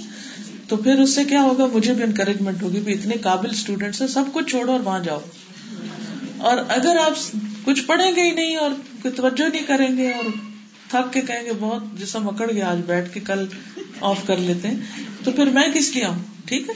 تو جب آپ نعمت کی قدر کرتے ہیں، تو یہ میری توفیق سے نہیں ہے۔ یہ اللہ نے مجھے توفیق دی کہ میں آپ کے بیچ میں موجود ہوں۔ میں کہیں اور بھی ہو سکتی تھی۔ یہ اللہ اللہ ہی کا احسان ہے مجھ پر بھی، آپ پر بھی۔ اور اللہ تعالی ہمارے کہنے اور کرنے سے نہیں، ہمارے رویے سے ہمیں اور نعمتیں دیتا ہے۔ اگر ہم علم کے قدردان ہو تو اللہ تعالیٰ علم کے مواقع اور دے دیتا ہے۔ رسک کے قدردان ہو تو اللہ تعالیٰ رسک کے کئی اور دروازے کھول دیتا ہے۔ تو کسی بھی نعمت کو بڑھانے کا، قائم رکھنے کا مینٹین کرنے کا طریقہ یہی ہے کہ اس کا صحیح استعمال کیا جائے۔ اور یہی اس کے لیے بہتر شکر ہے۔ پھر اس کے بعد یہ ہے کہ یہاں پر ایمان والوں کو جو حکم دیا گیا ہے یا الذین آمنو کلو من طیبات ما رزقناکم ایمان والوں کو جب بھی کوئی حکم ملے، انہیں شوق سے سننا چاہیے اور اس پہ کان لگانا چاہیے اور اس پر عمل کرنا چاہیے۔ ٹھیک ہے؟ یہ اس کا حق ہے۔ پھر اس کے بعد یہ ہے کہ انسان کا کبھی حال بیماری کی وجہ سے یا سفر کی وجہ سے اگر وہ بہت ڈسٹریس میں ہے ریسٹ لیس ہے، بے چین ہے، بے قرار ہے تو اس وقت دعا مانگنی چاہیے۔ وہ بھی قبولیت کا ایک وقت ہوتا ہے۔ جیسے مثلاً آپ کو کوئی پین ہو رہی ہے، تو بجائے ہائے ہائے کرنے کے یا یہ کہنے کے کہ ستیہ ناس اس بخار کا، یہ تو مجھے چھوڑتا نہیں، یہ ناشکری ہے۔ کیا کہنا چاہیے؟ اس وقت یا رب، تو مجھے تیرے ہاتھ میں ساری پھیلائی تو مجھے صحت دے اور مجھے اس میری بیماری کو میرے گناہوں کے کفارے کا ذریعہ بنا دے، اجر کے بڑھانے کا ذریعہ بنا دے۔ یعنی اس وقت بھی خیر کے الفاظ منہ سے نکالے۔ بچے اگر تنگ کرے تو بجائے اس کے کہ یہ کہے، ان کو کوئی بدعا دینے لگے۔ آپ اسی وقت یا رب ان بچوں کو ہدایت دے، یا اللہ تو ان کو صحیح ہدایت دے۔ اور اس سے آپ دیکھیں گے کہ بچے بھی کانشیس ہو جائیں گے کہ ہماری ماں برا بلا کہنے کی بجائے ہماری ہدایت مانگتی ہے۔ تو وہ آپ کا اور احترام زیادہ کریں گے۔ لیکن اگر آپ نے ان کو برا بلا کہنا شروع کر دیا یا رونا دھونا شروع کر دیا یا اپنی ویکنیس شو کی، تو پھر اس سے یہ ہے کہ بچے بھی شیر ہو جائیں گے۔ اور وہ پھر آپ کو روز ٹیسٹ کرتے رہیں گے کہ اچھا ہماری ماں بہت ویک ہے، اس کو رولاؤ تم بچوں کے سامنے ویک نہیں ہوتے کبھی۔ اس طرح تربیت پہ اثر پڑتا ہے۔ کہتے نا، کھلاؤ سونے کا نواز مجھے اصل میں یہ سونے کا کبھی کھانے کا میرا دل نہیں کرتا ہوگا۔ مراد اس سے یہ ہوگا کہ قیمتی اچھا تھا۔ لیکن مثال کو بہت اچھی نہیں۔ دیکھو شیر کی آنکھ سے۔ شیر تو شکار کرتا ہے اس کی وہ بارہ محاورہ بنا ہوا ہے جس کا مطلب سب کو پتا ہے۔ یعنی بچوں کو فرم طریقے سے جی آپ کچھ کہنا چاہیں؟ میں پورا کر لوں لیکچر ایک دفعہ شاید جواب آ جائے۔ لکھ لیجیے سوال لکھ لیجیے وہ زیادہ اچھا ہے۔ ٹھیک ہے؟ تو اس اس حدیث سے ہمیں یہ بھی پتا چلا کہ دعا کے لیے ہاتھ اٹھانے چاہیے، لیکن اس میں تین قسمیں ہیں۔ پہلی قسم جس میں ہاتھ اٹھانے کا ذکر ہوا ہے، یہاں اس حدیث سے پتا چلتا ہے۔ دوسرا وہ جہاں ہاتھ نہ اٹھانے کا ذکر ہوا ہے۔ جیسے اتحیات کے بعد ہم پڑھتے نا دروشیف اور دروشیف کے بعد ہم دعائیں پڑھتے ہیں، لیکن ہمارے ہاتھ کہاں ہوتے ہیں؟ ایسے تو نہیں کیا ہوتا نا۔ دعائیں کو نوت میں ایسے کر لیتے بعض اوقات اس میں بھی صحیح سینے پہ ہوتے ہیں۔ اور اتہ یا ربی جالنی مقیم السلاد پڑھتے ہیں یا ربی انی ظلم تو نفسی پڑھتے ہیں یا جو بھی مصنون دعائیں ہیں، تو وہ آپ کے ہاتھ اپنی ران پر ہی ہوتے ہیں، اٹھے ہوئے نہیں ہوتے۔ تو کچھ مقامات ایسے ہیں جہاں ہاتھ نہیں اٹھاتے۔ اسی طرح نماز کے بعد اجتماعی دعا میں ہاتھ اٹھانے کا ذکر نبی صلی اللہ علیہ وسلم سے نہیں ملتا، سوائے اس کے کہ جمعے کے دن آپ کے پاس ایک شخص آیا اور کہا، مال مویشی مر گئے، فصلیں سوکھ گئی آپ ہماری دعا کیجیے کہ اللہ بارش برسائے۔ تو آپ نے ہاتھ اٹھا دی۔ لیکن عام جمعے کے خطبے میں دعا کے وقت آپ ہاتھ نہیں اٹھاتے تھے، ٹھیک ہے؟ یہ ایکسپشنل کیس ہے۔ تو کچھ عبادت کے مقام ایسے ہیں کہ جہاں پر بہت آجزی ہوتی ہے، ہاتھ اٹھا کے نہیں، ہاتھ نیچے رکھ کے بھی دعا کرتے ہیں۔ اور تیسری وہ قسم ہے جس میں کوئی بھی ذکر نہیں ہوا۔ وہ چاہے تو اٹھائے چاہے تو نہ اٹھائے ٹھیک ہے؟ مثلاً کنوت نازلہ اور بطر کی دعا میں ہاتھ اٹھانے کا ذکر آتا ہے۔ ارفا کے دن ہاتھ اٹھا کر دعا کرنے کا ذکر ہے۔ صفا مروا کے موقع پر بھی جب وہ سب صحیح شروع کرتے ہیں نا، اس وقت۔ لیکن جب نہ اٹھانا ہو تو وہ جیسے خطبہ جمعہ سوائے جس دن بارش کے حصول کے لیے۔ اچھا بارش کے لیے جب آپ صلی اللہ علیہ وسلم دعا کرتے تھے تو کتنے اونچے ہاتھ اٹھاتے تھے؟ حتیٰ کہ آپ کے بغلوں کی سفیدی نظر آتی تھی، بہت اونچی اٹھاتے تھے۔ لیکن آپ صلی اللہ علیہ وسلم جب ممبر پہ تشریف فرما ہوتے تھے، تو آپ اپنی صرف ایک انگلی شہادت کی اٹھاتے تھے، ٹھیک ہے؟ اور پھر اسی طرح یہ ہے کہ عام طور پر جب ہم اکیلے میں کوئی دعا مانگ رہے ہوں، تو ٹھیک ہے، آپ چاہے تو اٹھا لیں، چاہے تو ویسے بھی مانگتے رہیں۔ مثلاً صبح شام کی آپ دعائیں پڑھ رہے ہیں اور واک کر رہے ہیں۔ ہوتا ہے نا، بعض اوقات واک کرتے ہوئے آپ کہتے یار اب تو میری یہ دعا قبول فرما لے۔ کبھی لیٹے ہوئے کر رہے ہوتے ہیں، تو اس وقت ہاتھ اٹھانے کا کوئی تکلف کرنے کی ضرورت نہیں ہے۔ اس کے بغیر بھی جی سجدے میں بھی جب آپ کرتے ہیں تو ہاتھ سیدھے نہیں کرتے، نہ اٹھاتے ہیں۔ جیسے ہوتا ہے سجدہ، ویسے ہی کر رہے ہوتے ہیں۔ ٹھیک ہے نا؟ تو اس لیے اس معاملے میں سنت کو فالو کرنا زیادہ بہتر ہے۔ لیکن دعا میں خاص طور پر جب بعض اوقات بہت نظم کی شکل میں دعائیں مانگتے ہیں تو نبی صلی اللہ علیہ وسلم نے اس کو پسند نہیں کیا۔ پھر جو اہم ترین چیز جو اس حدیث سے پتہ چلتی ہے وہ ہے خبیص اور حرام چیز سے بچنا۔ اور خبیص کا معیار کیا جو شریعت نے پسند نہیں کیا، جو حرام ہے، جس کو شریعت نے حرام کیا ہو۔ ہماری اپنی مرضی سے ہم حلال حرام نہیں کر سکتے۔ اس کی اجازت نبی صلی اللہ علیہ وسلم کو بھی نہیں تھی۔ سورت تحریم کے شروع میں آتا اللہ تعالیٰ فرماتے یا نبی لما تو احل اللہ اے نبی صلی اللہ علیہ وسلم، آپ اس چیز کو کیوں حرام قرار دیتے ہیں جو اللہ نے آپ کے لیے حلال کر دی ہے؟ جب آپ نے اپنے لیے شہد کو حرام کیا تھا، آپ کو پتا چلا کہ اس کے اندر کچھ بسان سی ہے، تو آپ نے کہا کہ میں آج کے بعد شہد نہیں پیوں گا۔ تو حلال چیزیں جن کو شریعت نے حلال کیا ہم میں سے کسی کو اختیار نہیں کہ کسی کو کسی پر اس چیزوں کو حرام کرے ہاں ڈاکٹر اگر کسی چیز سے روکتے ہیں اول تو ڈاکٹر خام کو روکتے نہیں ہے لیکن حکیم، حضرات وغیرہ بعض اوقات کچھ کھانے پینے سے پرہیز بتاتے ہیں۔ اور یہ بھی کہا جاتا ہے کہ پرہیز علاج سے بہتر ہے۔ تو وہ اس لیے نہیں ہم ان چیزوں سے پرہیز کرتے کہ وہ کھانا حرام ہے۔ وہ اس لیے پرہیز کرتے کہ ہماری صحت کے لیے ٹھیک نہیں اور اپنی صحت کو نقصان دینا ٹھیک نہیں۔ جب آپ کو پتا ہو کہ آپ کو مثلاً دودھ سے الرجی ہے یا کسی اور خاص فوڈ سے الرجی ہے، تو پھر اس سے بچنا ضروری ہے، بلا وجہ اس کو کھا کے بیمار پڑنا، یا آپ کو ڈائبٹیز ہے تو کچھ چیزیں اگر منع ہے تو ان چیزوں سے پرہیز کرنا جو ہے، وہ اس میں نہیں آتا۔ اس کی اجازت ہے۔ کچھ چیزیں آپ اپنی طبیعت کی بنا پہ نہیں کھاتے، آپ کو پسند نہیں ہے۔ کچھ لوگوں کو میٹھا پسند نہیں ہے، بہت ہی کم ہوں گے کوئی۔ لیکن اگر کوئی کسی کو نہیں پسند، مثلا مجھے اپنی ایک اسٹوڈینٹ کا یاد ہے کہ وہ کبھی میٹھا نہیں کھاتی تھی اس کو پسند ہی نہیں تھا۔ تو اس کی طبیعت ہے، نہیں دل چاہتا، کوئی بات نہیں۔ لیکن وہ یہ نہ کہ حرام ہے میرے لیے۔ انہوں نے کہا کہ بس ٹھیک ہے، مجھے پسند ہے لیکن اس وجہ سے کہ کسی کو پسند نہیں، اس کو خبیص نہیں کہا جائے گا، یا غیر طیب نہیں کہا جائے گا۔ وہ طیب ہے لیکن مزاج گوارا نہیں کرتا۔ پھر اسی جیسے نبی صلی اللہ علیہ وسلم کو ایک چیز کا گوشت پسند نہیں تھا پتا آپ کو؟ گو یس گو جو کرلی کی طرح ہوتا ہے نا۔ جی حلال ہے لیکن آپ کو پسند نہیں تھا۔ چھوٹی کرلی نہیں، وہ بڑے بڑے۔ جی۔, جی۔ جی۔ جی۔ ہاں آپ کو پسند نہیں۔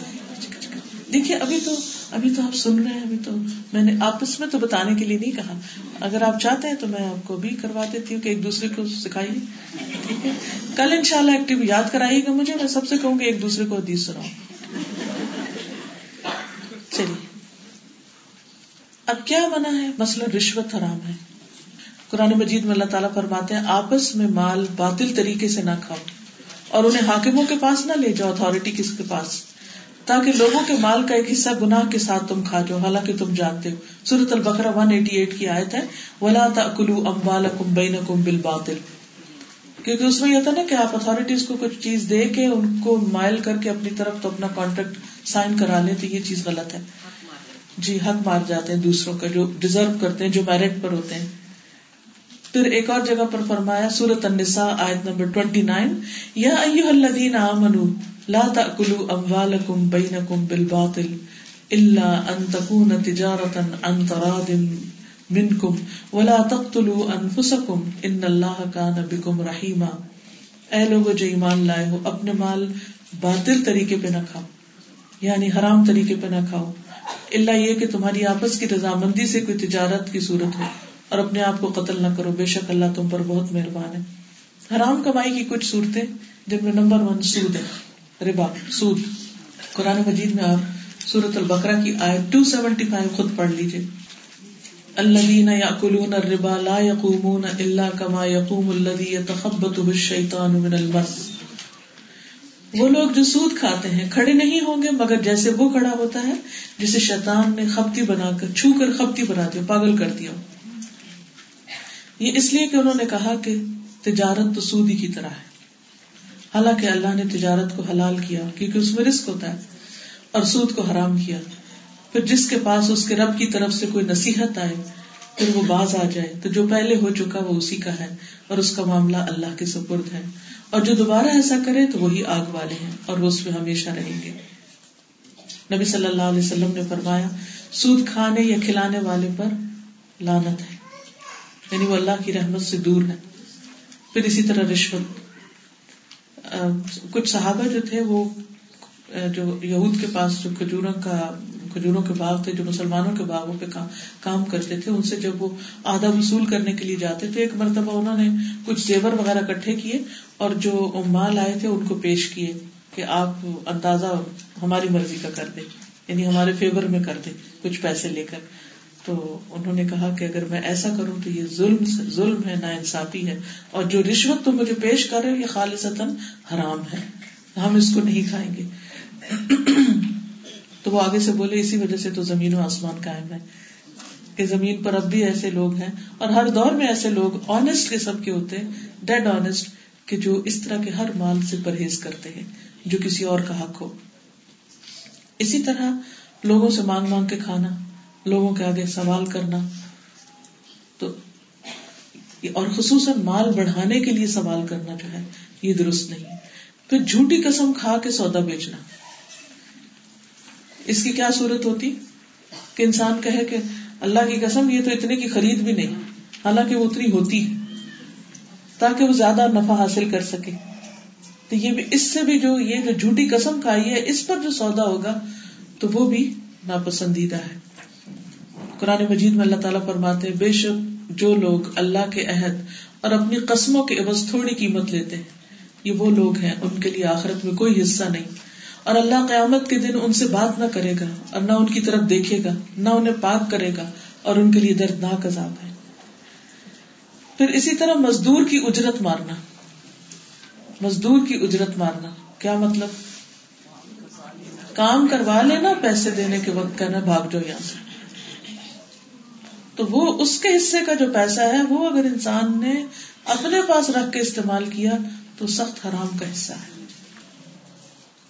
اسی طرح کسی کا ورثہ مار ورثے کا حق مار لینا یا جھوٹ فریب دھوکے کے ساتھ کمائی کرنا۔ تو ان تمام چیزوں سے پرہیز کرنا ضروری ہے۔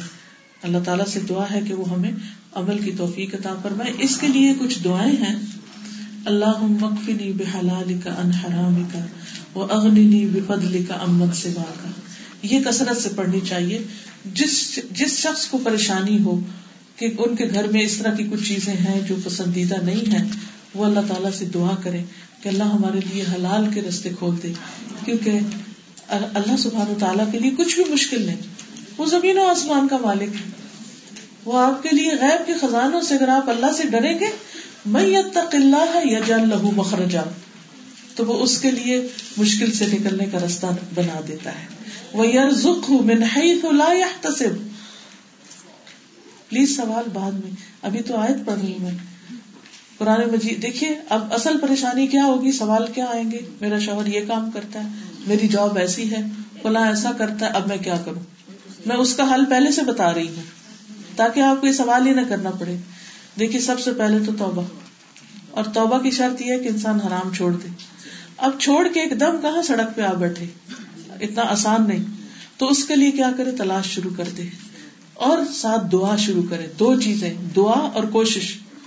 اور دعا روزانہ، ہر نماز کے بعد، ہر قبولیت کے وقت میں، یا اللہ میرے لیے حلال کے دروازے کھول دو یا رب، مجھے ڈر لگتا ہے کہ کہیں ایسا نہ ہو میری عبادت اور میری دعائیں قبول نہ ہو یا رب، تو ہمیں حلال روزی دے۔ یا اٹھتے، بیٹھتے اس کو اپنا ہم و غم بنا لے۔ اور پھر اللہ کا وعدہ ہے۔ یاد رکھیے بہنوں، یہ آیت غور سے سننے کی ہے۔ میت تق اللہ، جو اللہ سے ڈرے گا میت اللہ، جو اللہ سے ڈرے گا یج اللہ مخرجا، اللہ اس کے لیے نکلنے کا کوئی راستہ بنا دے گا۔ وہ یار ہو اور اس کو رسک دے گا، من جہاں سے اس کا گمان بھی نہیں تھا، اس کا خیال بھی نہیں تھا۔ ہم سمجھتے ہیں کہ ہم صرف وہ دعا مانگے جو کام ہم کر سکتے ہیں، اور جو ہمارے بس میں نہیں اور ہمیں لگتا ہے یہ نہیں ہوگا، ہم دعا بھی نہ مانگے نہیں، آپ اس سے مانگ رہے ہیں جو ہر چیز کا مالک ہے۔ اور وہ سب کچھ کر سکتا ہے۔ ہمیں مشکل لگتا ہے، اس کو تو مشکل نہیں لگتا کچھ بھی۔ تو اس لیے ہمیں اللہ سے ڈرتے ہوئے توبہ کر کے اس سے حلال مانگنا ہے۔ اور اس کے لیے مصنون دعا آپ کو بتا دی گئی ہے۔ اب یہ ہے کہ سوال آپ لکھیں گے اور لکھ کے یہاں رکھ دیں گے۔ بعد میں جاتے وقت تو ان شاء اللہ تعالیٰ مجھ تک پہنچ جائیں گے۔ کل پھر میں ان پر مزید بات کر لوں گی، جو پہلو اگر کوئی تشنا رہ گیا۔ دوسری چیز یہ ہے کہ اپنا علم بڑھانے کے لیے مزید کتابیں کیسٹ سی ڈیز اگر یہاں اسٹال کوئی لگا ہوا ہے تو وہاں سے آپ لے سکتے ہیں۔ اور یہ کارڈ آپ کل بھی لے کر آئے یہ نہیں کہ آج ہی جا کے لگا دیں، اس کو پہلے صحیح پروننسیشن سیکھ لیں، اس کا میننگ سیکھ لیں، اس کی تھوڑی وضاحت تاکہ روح کے ساتھ پوری روح کے ساتھ آپ اس کو مانگیں۔ اس کے علاوہ یہ ہے کہ ریسٹورینٹ والوں نے یہ اعلان کیا ہے کہ انہوں نے کھانا ایٹین سے ایٹ پاؤنڈ تک آپ کے لیے کنسیشن کیا ہے۔